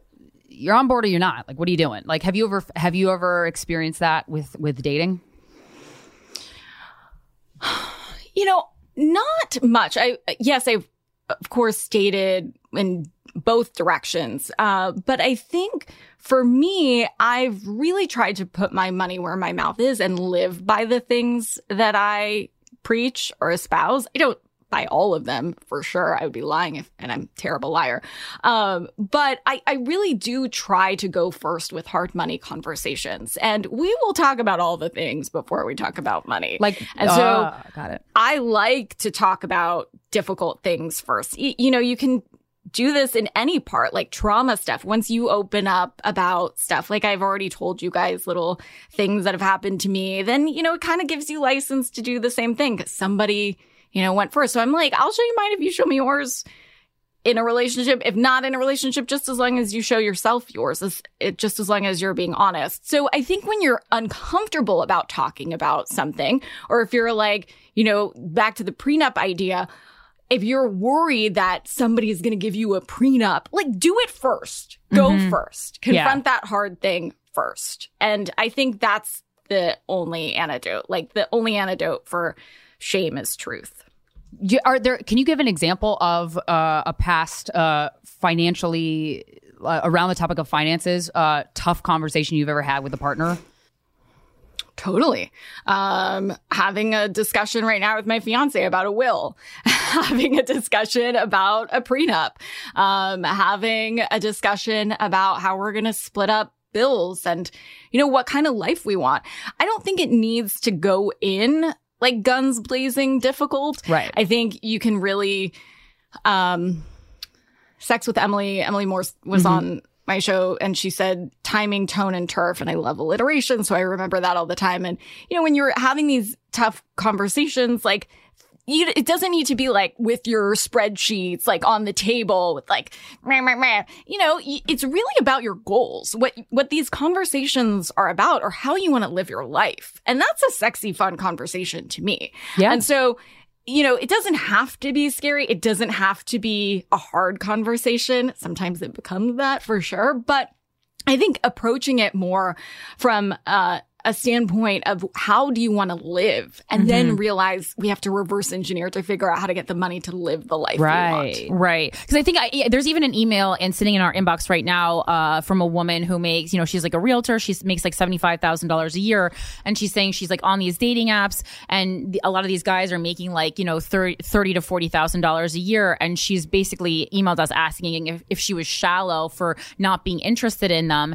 And I think that's a big part with women. Like we feel a lot of shame for different reasons. Like, oh, we should look beyond a man's finances. But like that being said, like men aren't looking beyond our looks. Men Yeah, aren't be look looking beyond my titties, sir. You, you know, so and I and I I, dare think you. I think that's a great conversation to have. You know, loud, loudly. That it's not just about the money. Uh, uh, money says something about what you're doing, the drive that you have, the life that you see for yourself. And so I don't think there's any shame in expecting uh, your partner or your possible partner to make a certain amount of money. I don't think it's shallow, and I think that's just yet another tactic to keep women behind is to just say things are shallow. It's basically like that's just a like men setting these rules to allow themselves to continue to fucking phone it in.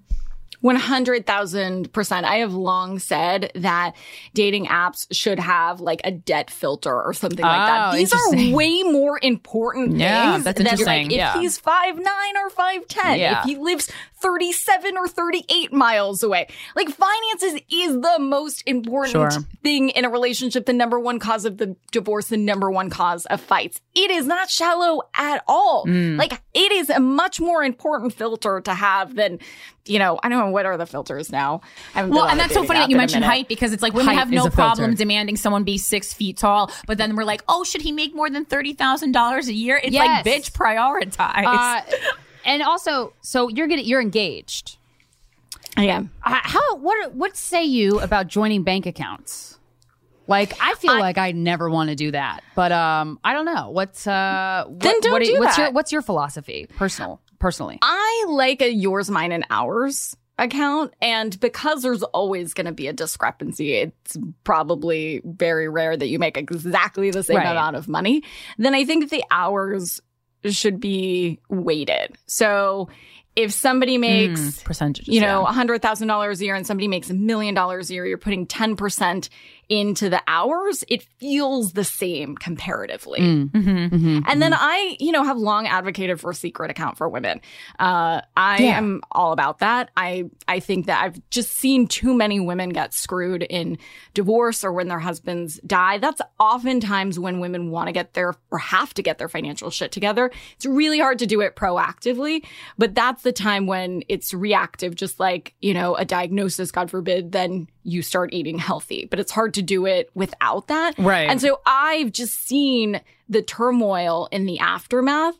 Uh, so I always, always advocate to have your own back. And I always advocate that like having those filters are fine. I, there was a New York Times article that talked about a woman breaking up with somebody after she found out they were in a ton of debt. Cool. You got out of debt. You don't want to be with somebody with debt. Like amazing. Yeah. That is a much Right. better like breaker than the five eight or five nine or the green eyes or brown eyes. thing. Yeah. And and also she found out. So that means he wasn't upfront because it's like if you are in debt, but you, do you have a plan? Do you have a plan of attack? Do you have some goals that you want to be meeting? Like that's a totally different situation. If you're in debt and you have plans intact, you have goals and you have like I want to meet this by this date, then that's a different situation. But if you I just find out you're in debt and you didn't you weren't upfront about that and we're like in a serious committed relationship, then you're a liar. Like you're and you're Financial infidelity. Yeah, and It's that's real. Yeah. Do you have any stories like uh, or examples that you're like that you will use as your like signpost of like this will teach me to forever? Because you said you've heard women whose husbands die and they're screwed, or they get divorced and they're screwed, where a woman was just completely dicked over from money. That like you're like, oh, what a learning experience. Oh my gosh, so many. Um, I almost want to bring in Mike. Th- There was this woman on the show. Oh my gosh, my heart just broke for her. Um, she had like four kids and the guy, her husband hid all this money in like different accounts. She didn't know. She was totally screwed. She was left like, and then he became abusive and then the courts didn't like have her back. I mean, Oh shit. every mess upon mess can happen. And Yeah. I know, you know, somebody like they could never do anything to harm you. I get it. And I hope that You want wanna believe that. We, I want, I do. I Everyone really can do, something to fuck you over no matter No how one- well you know them. If you don't have your back, no one ever will. Yeah. Amen, sister. Yeah, I love the secret the the the notion of the secret account and like to get just like push that out into the into the environment because women definitely need to have a secret account. So eh, that's like that's like safety yeah. 101. I like I think you know when we talk about safety on this show as far as dating or like you know we talk about money all the time because as you said it's it's the way to to ensure that you don't get stuck in an abusive relationship or one of one of the ways it doesn't in, fully ensure you but it's, it's so a reason that so many people stay in situations that are not good and like that god it shouldn't be the reason It absolutely shouldn't. And if you look back and you're really honest, let's say Sure. you magically had a trust fund of five trillion dollars. Right. Would you have chosen differently in your relationships? Would would the balance of power be different? Would you have spoken up more? How would it be different? And I like to go back and if y- if it wouldn't be different, you're a better person than I am because it certainly would have been different in some cases for me. But I think that's the freedom that it allows you. It allows you to be able to speak your truth. It allows you to, you know, be with somebody because you love them, be in a job because you love it, not because you have to or not because you need, you're scared about, you know, making ends meet or you know if you're living paycheck to paycheck. And so i like to reframe this idea from a place of deprivation to a place of aspiration because oftentimes we think of money as like a really scary like don't buy a latte clip the coupons whatever uh, the apocalypse is coming discussion. And it's not. I think that that's you make more fear-based. money. Yeah. I think your finances will follow if you change your mindset around it So you you work very hard. You you make a lot of money. You're doing a lot of stuff for women. Um, I wanted to talk a little bit about burnout and what do you do? Because I feel like that's something that especially um, not that men don't experience it, but I feel like women, especially kind of in this day and age, it's almost like we're trying so hard to play catch up so quickly that we ex- but we still you know want other things in our life. Uh, and it's like how you know it's it's that age old Really question, wish you didn't have how do we how do we have it all you know and i and i do think it's possible but i also th- see uh, women including myself experiencing burnout a lot and like wanted to know your thoughts on that Yeah, my my last book was all about my recovery from burnout and a complete mo- mental, emotional, physical breakdown that um, ended me up in the psychiatric ward at NYU because I was completely like hit my rock bottom. From the outside, I looked like I had all the things and had these books and shows and you know whatever and and inside I I I say that it wasn't this spontaneous combustion because when I ended up writing a book about it, they were like, Ooh, are you okay? Cause this led to like that situation. And I'm like, you know, it wasn't one situation. I think it was a lifetime of smoldering embers that finally caught fire and incinerated everything in Sure. its path. And so I don't think it's one particular issue. I think that, you know, we all have stuff that will kick our ass if we don't deal with it at some point. And so my recovery from burnout and a diagnosis that I loved having to, you know, a workaholic person having a diagnosis was like catnip. I was like, yes. You I wear that like a badge, baby. I'm going to be the valedictorian of the psych ward for the win. hey, if you're gonna be in um, there, be the best, right? right? Listen, it's the great equalizer. It's the best and worst place I've ever been. And it, it's like the subway or the flu. Like they're, you know, actresses on Broadway to CEOs to homeless people there. And they're there because they're suffering and they need to get better. And in my journey to getting better, I realized that self care actually and emotional wellness the reason I ended up writing a book that became a business book about it is because it's inextricably linked to your career. I think it's the biggest asset or liability in your career. I think when your emotional wellness is on point, it can actually bring you more success than you imagined.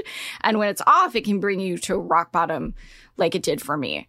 And uh, yeah, I, I think in the having it all traditional sense, I think what they actually mean is doing it all. And I don't think we can do it all. But I think if we really define what it all means, then we can have it all and stop changing that. So for me, it was I'll be happy when I get to CNN or to when I got there, I was like, okay, but then I'll really be happy when I get to some anchor job in New York. And then I got there and then I was like, mm, but I'll really be happy when I write one book. And then I was like, mm, but I'll really you're be happy when I. Uh, you're chasing something that you need to conjure up within yourself, not from a job. 100%. It Yeah. comes from within. It's hard to Yeah. yeah. and it's sometimes you have to be in a psych ward to go oh because it's it's real. We're all we all kind of got tricked into believing like chasing something outside of yourself is really what's going to make you happy when that is just the opposite case. What are some things that you do for your emotional well being now that you know? Like how do you take care of yourself differently? You know, there are good days and bad days. And I think only a lifetime of good habits is going to be enough to counteract a lifetime of bad habits. And so in my last book, Becoming Superwoman, I also have a 12 step plan to how, you know, some of these tactics that I learned in getting through a mental health hospital, an outpatient program, and DBT class. And, you know, I went to Bali to meet with medicine men Ooh. and, you know, did equine therapy and like Ooh, met with Native American heal, like all the, all of the healers. I was like, I'm going to shamans. hack happiness, shamans, all of them. And I was really lucky to be in a position to be able to afford that because a lot of this stuff is really expensive. And so I was like, you know what? I'm just going to give the cheat code to what I, you know, would have liked to have if I couldn't, if I didn't have the luxury of going on this journey for myself. So I didn't intend it to be a book, but it ultimately, you know, it became, it, it sort of wrote itself during that time. I was, it was the only time that I had really focused on taking care of myself in my entire career. Like I said, I, I started working in my teens. Um, I never took time off. I never put an out of office away message thing up. Um, and it was only then, you're right, like it kicked my ass. I was there in a, in an emergency room at 2 a.m. with my assistant and my shrink, like canceling everything. And at that point, nothing else mattered. It didn't matter that I networked my ass off. It didn't matter that I was the valedictorian. It didn't matter. Like none of that other stuff that I thought mattered so much was important. There's plenty to celebrate in March and ex-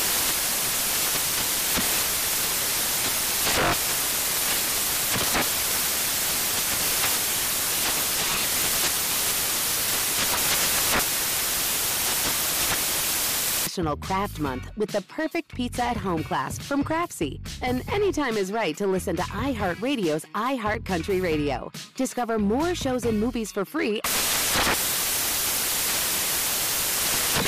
As someone who lives for politics, when a major scandal unfolds, It was shocking. I have to know what were they thinking?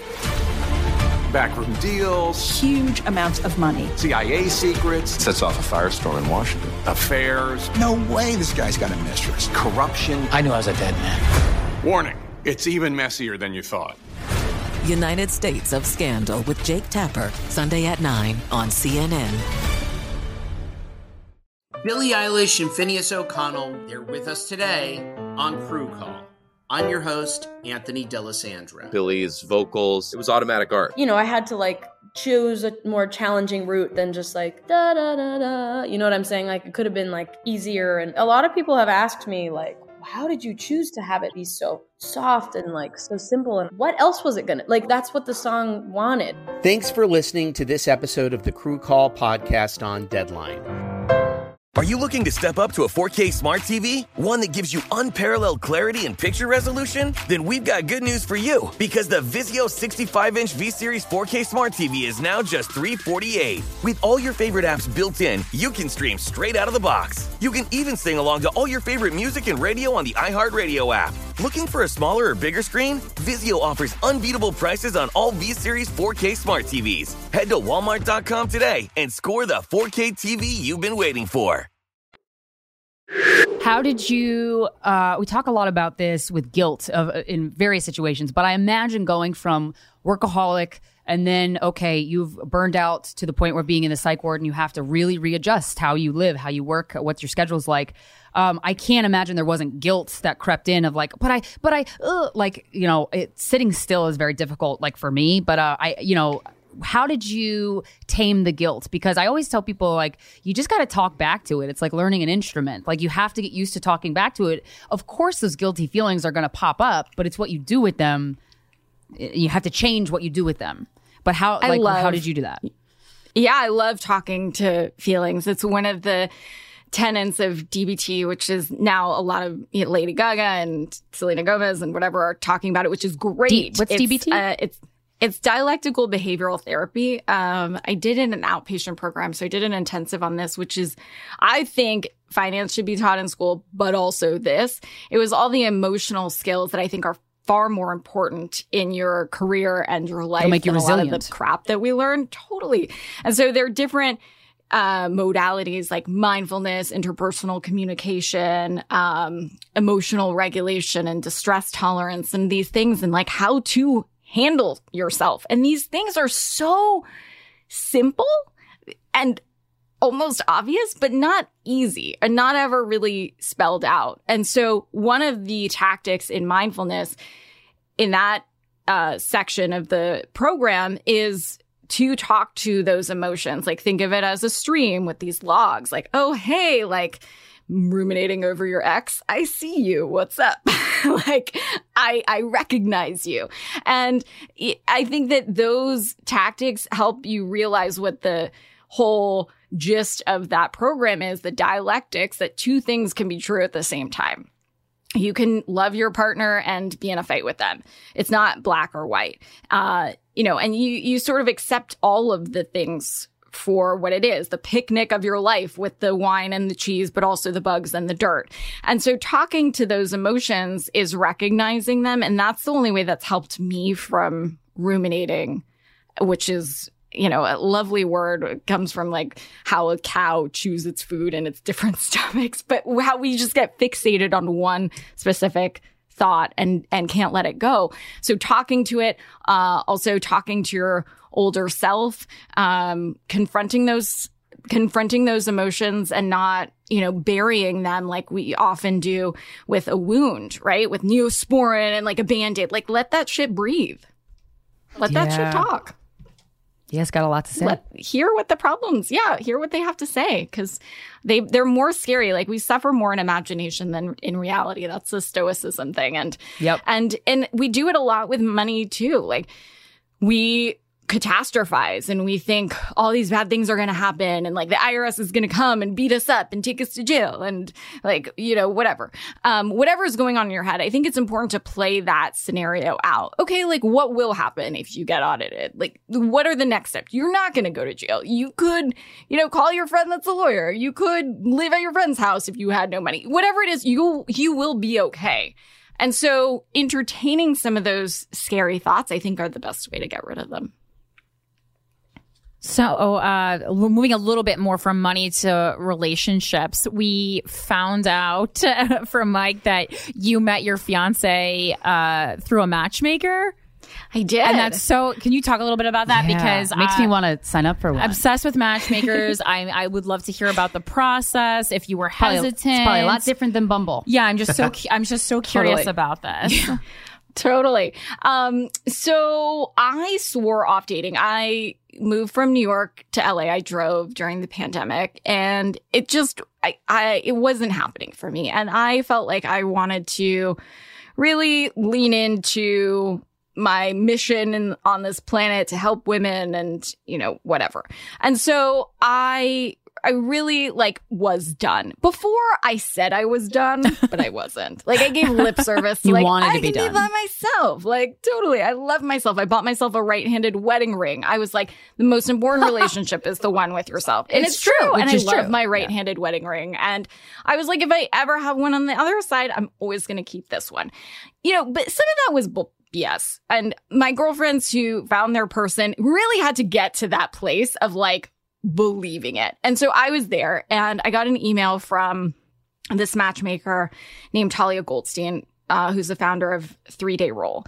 And over the years, she had been in contact with me to meet while I was single. And um, she finally just wrote me a note and said, I, you know, I know we've tried to connect. I have somebody in my service that I think would be a good fit for you. Can you just jump on the phone for a few minutes? And I was Hmm. like, wow, she was like "Okay." persist or persistent with you. I know it seemed like she was like, "Girl, you really need someone."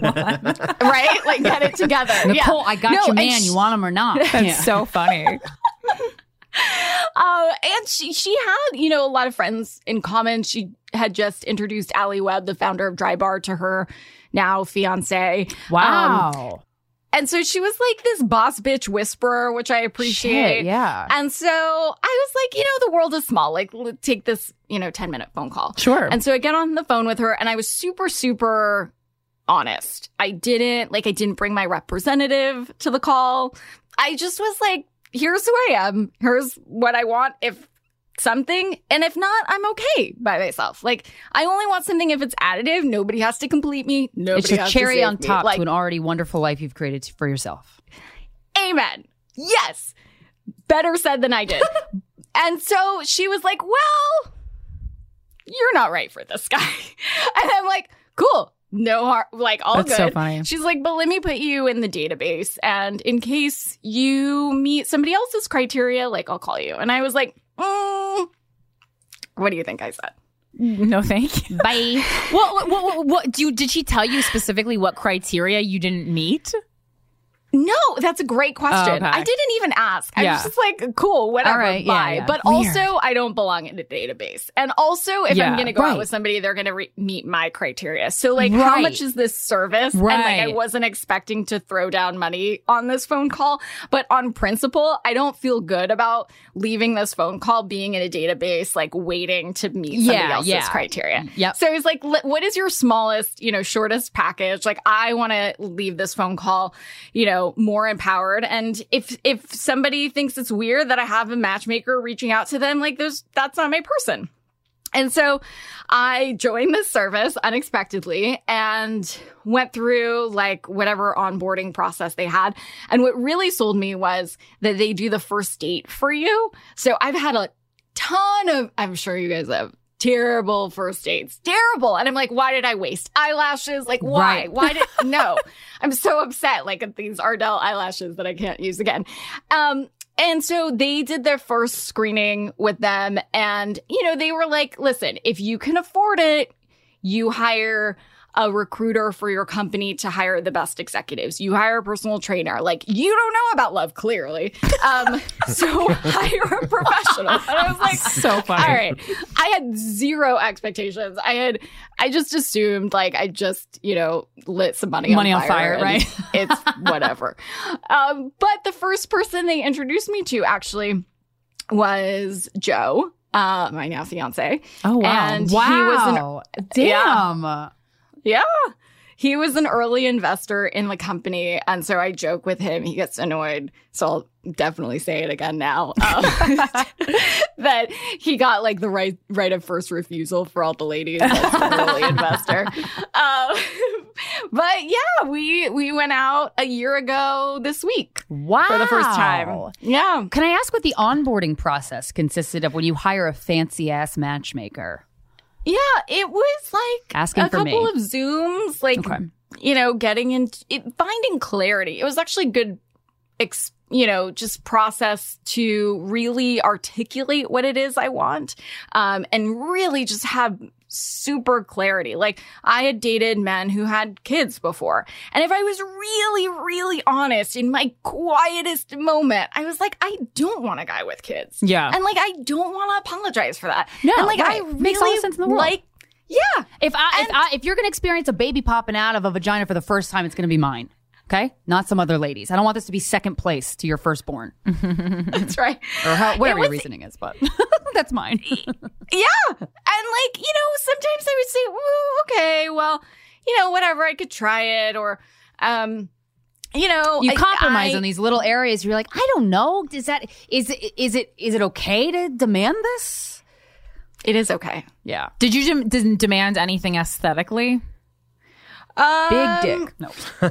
Not aesthetically. Uh, oh, actually, so I did a nice to have and need to have list. And on the, I really, as you guys are, I'm sure, are sensitive to voices.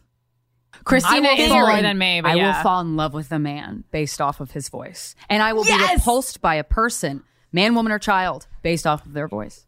Yes. I will climax based on a very good phone conversation for Yep. sure. Uh, so I put that in the must have, need to have list, which some people wouldn't. And that's fine. And Right. if I were being really honest, like, Victoria Beckham does not feel that way. You know, that's fine.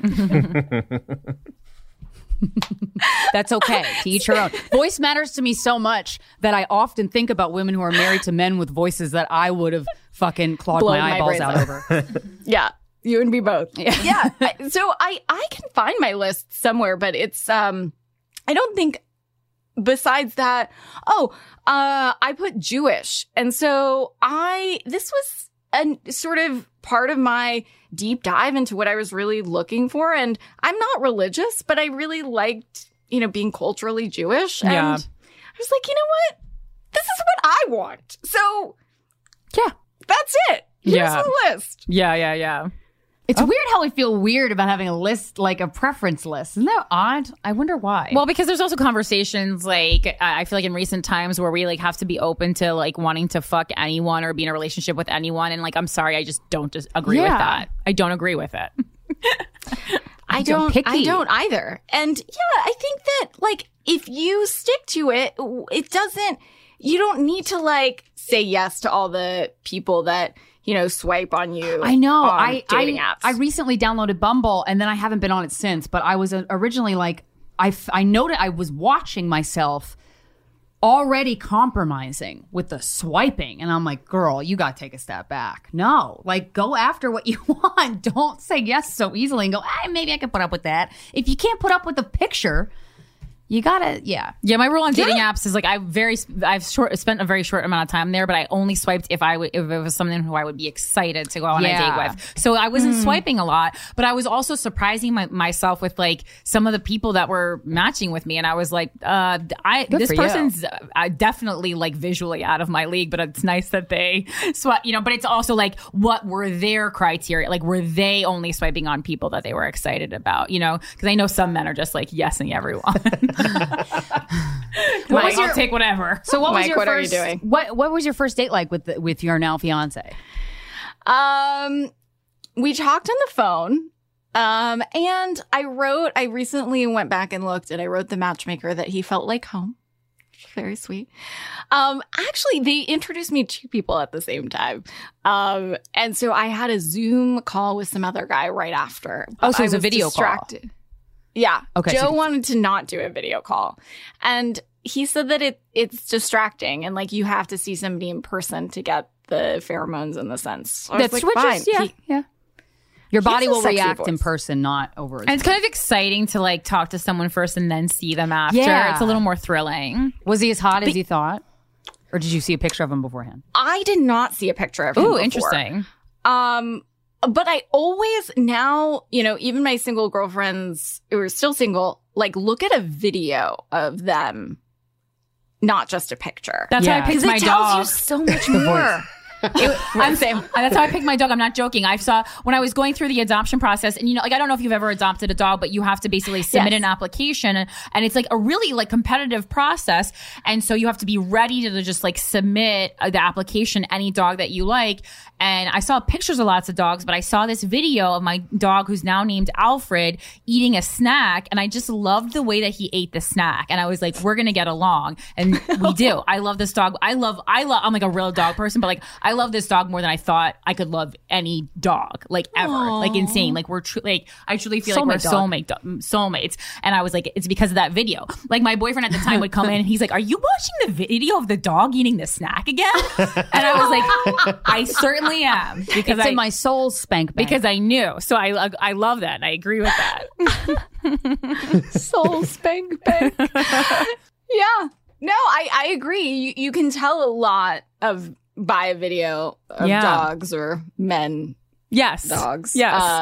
Uh, just like their mannerisms, Mhm. right? Or yeah, I think that I had made the mistake in the past of going out with people who I'd have like also, you know, I could almost climax with a sexy text conversation with like a turn of phrase and like I Mm. love words so much. Mm. And so and I'd I just run into issues where then I see them and hear the voice or the some mannerism Yes. that just uh, that happened to me so way. often because I'm also ro- I also ram- romanticize the written word, and I've had like such good text message exchanges with several people who I then met in person, and I was like, "Can we go back to texting?" Like, Yes, this is not yes. good. I don't know who I was texting, but it wasn't you. It's not good.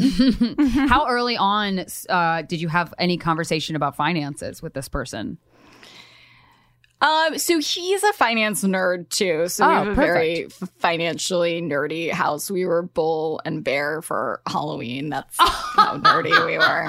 Our dog's name is Penny. I mean, so, So we're you both we're geek out over like, it, yeah. So it was- yeah, that was easy. we're we love talking about nerdy money stuff. Did you split? Um, the, did you split the first date or did he pay? No. No, I am not. Oh, so I, I am very adamant. Like for me, I don't care what any other women do. I think ultimate feminist is not telling other women what to do, but you Right. do you. For me, I'm not going to touch a check on the first date. I'm just not going to do it. I'm allergic to it. Like I'll do the fake reach, but that's about it. Like I'm not going to pay. Period. End of story. I like the lady boner goes away. I'm done. I'm Mhm. out. Like no, Okay. it's just not for me. I don't want to pay on a first date, Yeah. and so good. I didn't. Yeah. so did you fake a reach did- or no? I mean, obviously, if you're both there through this high end matchmaker, you're both fine. So you don't have to worry about it. Like when you're on Bumble, you're like, I don't know if this guy's broke or what. right? Like when you talk, what- did you? Sometimes they're broke and you're like, uh. What was the financial conversation uh, with the with the matchmaker, if any, before going into Yeah, did this? she give you tips for your Well, pro- so the guys, so when you, the woman is the client, the guys aren't clients, Mm-hmm. or they don't have to be. Oh, So- she's just finding. So just- how, she's just how is she just so she's just like finding people that she knows from her life. I'm in the pool. I'm in this pool. Oh, Mike's in the pool. Yeah. Mike is gets he gets a lot of uh, you know, emails. Oh, I wanna from be in this the company. pool. They just Well, email no, me. I don't want to be in the pool. I want to be the fucking client. so interesting. I wanna be in the Okay, pool. all right. And and I thought like if they reach out to people, you know, they'll reach out to anyone cold. They'll do a lot of Instagram stalking. Weird. Okay. Um, they actually slipped into Joe's DMs and asked if he was single. And he was like, yes. And then they scheduled a call. And it was Holy interesting shit. because I thought the perception would be that I couldn't get a date. So, like, why did I have to hire somebody to get me a date? Right. And and so I was like, oh, I don't know um, how guys are going to respond to that. But he thought it was the coolest thing ever. He's like, it's easy. some- yeah. You do it for me? Hell yeah. It feels very powerful. Yeah. Yeah. So he was like, this woman must be that, you know, sought after. I was like, great. They they promised me that the best the the right person would think it's the coolest thing. And he did. And so there wasn't um there wasn't like a oh, he has to make a certain amount conversation. Okay. I think But I, mean, would- she probably knew. Like, you don't want to. You don't want a broke dude. I wanted somebody who is ambitious and mission driven. Those were my main criteria. Um, because I had dated a lot of successful men in the past that you know didn't have a mission or a purpose behind it. And like i said earlier i think i truly do think that money without meaning is just paper. Yeah. and i'm i'm not about like making money just for funsies. Um Right. i'm really about like making an impact. And so joe makes an extreme impact. Like they actually had me they said well he wants you to look him up because he does political things and Oh, i was yeah. like oh god a trump person like do i have to guns or whatever they're like no no he's like really into pop like alleviating poverty and he wants to make sure the woman is like okay with it and like which woman would not Yeah. be okay with like alleviating poverty like Yeah. women who don't like Who you hate know, warm chocolate chip cookies and like fuzzy puppies what Yeah. Yeah. but apparently he had gone out with women who weren't into it so so we went on our first date um, after our phone call. I, in it was raining, and I said, "You want a rain check?" He's like, "No, I must see you tonight." So he took me in the pouring rain. We drove down PCH and went to Neptune's Net, which is like a you know whatever divey biker kind of like uh, fish restaurant. I thought he was just coming. Um, That sounds fun. And we talked all night, and uh, that's actually where he proposed. Oh, I was like, not that night. Jesus Christ. Okay, cool. no, so he But proposed. pre- kind of. Did you talk I mean, about- He asked me to move in after four dates. Wow. Really? Well, hey, when you know, you know, honestly. Like, if it's going to happen, it's going to happen. It's going to be kind of seamless and easy. Did you talk about money stuff before he proposed? Like, in terms of, like, yeah, you both geek out financially, but, like, in terms of, uh, do, do we have an account together? Do we, like, what is our finances as a couple? Did you talk about that before he proposed? Yeah, we've always talked about that. Um, because also when moving in together, I I recommend to others and also try to take my own advice that you really need to be aware of whose name the bills are under. Mm, right. You know, that's how a lot of women got screwed that, you know, that were the divorcees that I've helped in Ah. the past where either the stuff wasn't under their name, so their credit, they weren't building credit, or it was under their name and it Oh. wasn't getting paid, so their credit was screwed. So, what's the best option to do when you move in with the bills? is to do a couple in your name and a couple in their name. Oh, not and to joint. have that to have that uh, your own sort of credit history of paying bills on time and sometimes you need bills with like a utility bill with your name on Yeah. it Right. for like my TSA thing and Right, you know, right, right, right, right. Yeah. Anything anything else to look out for before moving in? Because I feel like people the moving in when you to go from not living together to living together, you're still in a honeymoon phase. Like that's still, you know, it's still so exciting and you're like, oh, now it's gonna be a sleepover all the time. And now we're just gonna have a slumber party 24 7. Uh, is there anything else to look out for uh, through all of that bliss?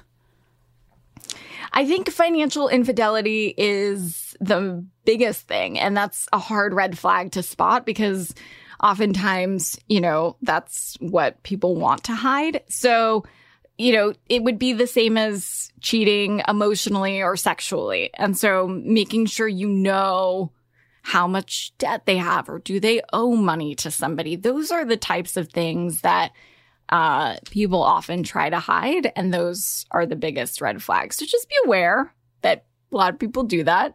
And, you know, you can kind of go first with my tactic. Just be like, hey, I just, you know, I have like 50 grand of student debt. Like, you know, I'm excited about what's happening. Maybe they'll get uh, forgiven. What about you? Yeah, yeah, yeah. yeah. And then you just have to believe them, really, because you can't really be like, okay, show me proof. Like you just have to choose to trust until they give you a reason not to, I guess, Yeah. or if they do. Yeah. I mean, you could, you know, a little bit of a Nancy Drew. Yeah. Like, just be aware. Yeah. Like, be aware of the the types of you know letters that are coming. Just you know, just you know that person, uh, but financially, you know, you always want to have your own back, especially if you're gonna smush finances, and especially if you get married. Also, Mm. having kids is a whole other discussion of you know non fun you know, advanced directive talks and other Yeah. things. So it just gets more and more complicated. So from the jump, I'm not saying like, what's your credit score on the first date? But you can ask questions around that that will give you a sense of their responsibility. Because what is credit actually tracking is is how responsible you are. And Yeah. I want a person that's responsible, maybe not everybody does. But I always look know, at it- what kind of card they're paying with too, because like if you're like well into your 30s and you're still using the debit, not and a credit, I go red flag, red.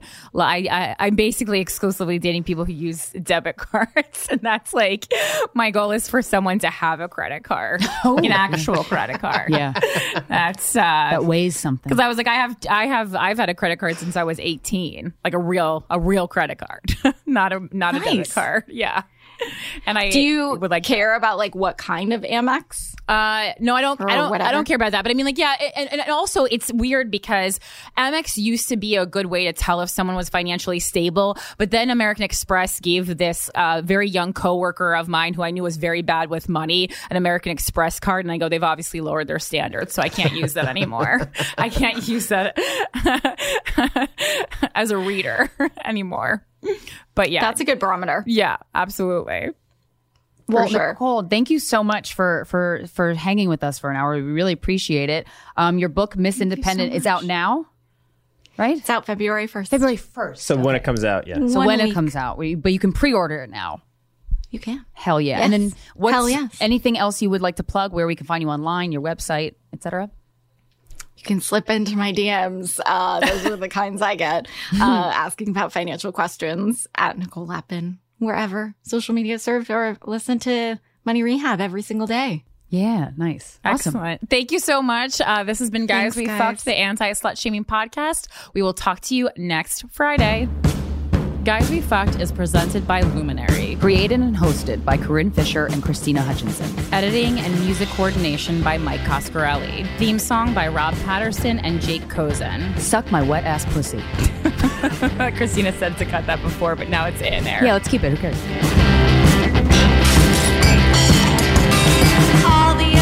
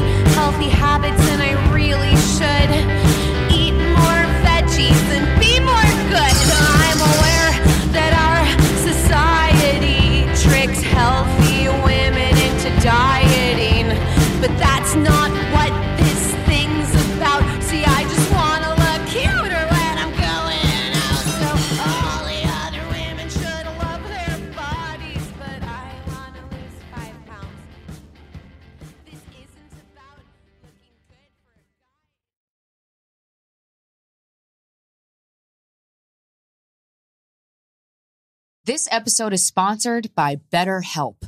It's a simple truth. No matter who you are, mental health challenges can affect you, and how you manage them can make all the difference. That's why everyone should have access to mental health support that meets them where they are and helps them get through. BetterHelp provides online therapy on your schedule. It's flexible, simple to use, and more affordable than in person therapy. Connect with a licensed therapist selected just for you. Learn more at betterhelp.com. That's better,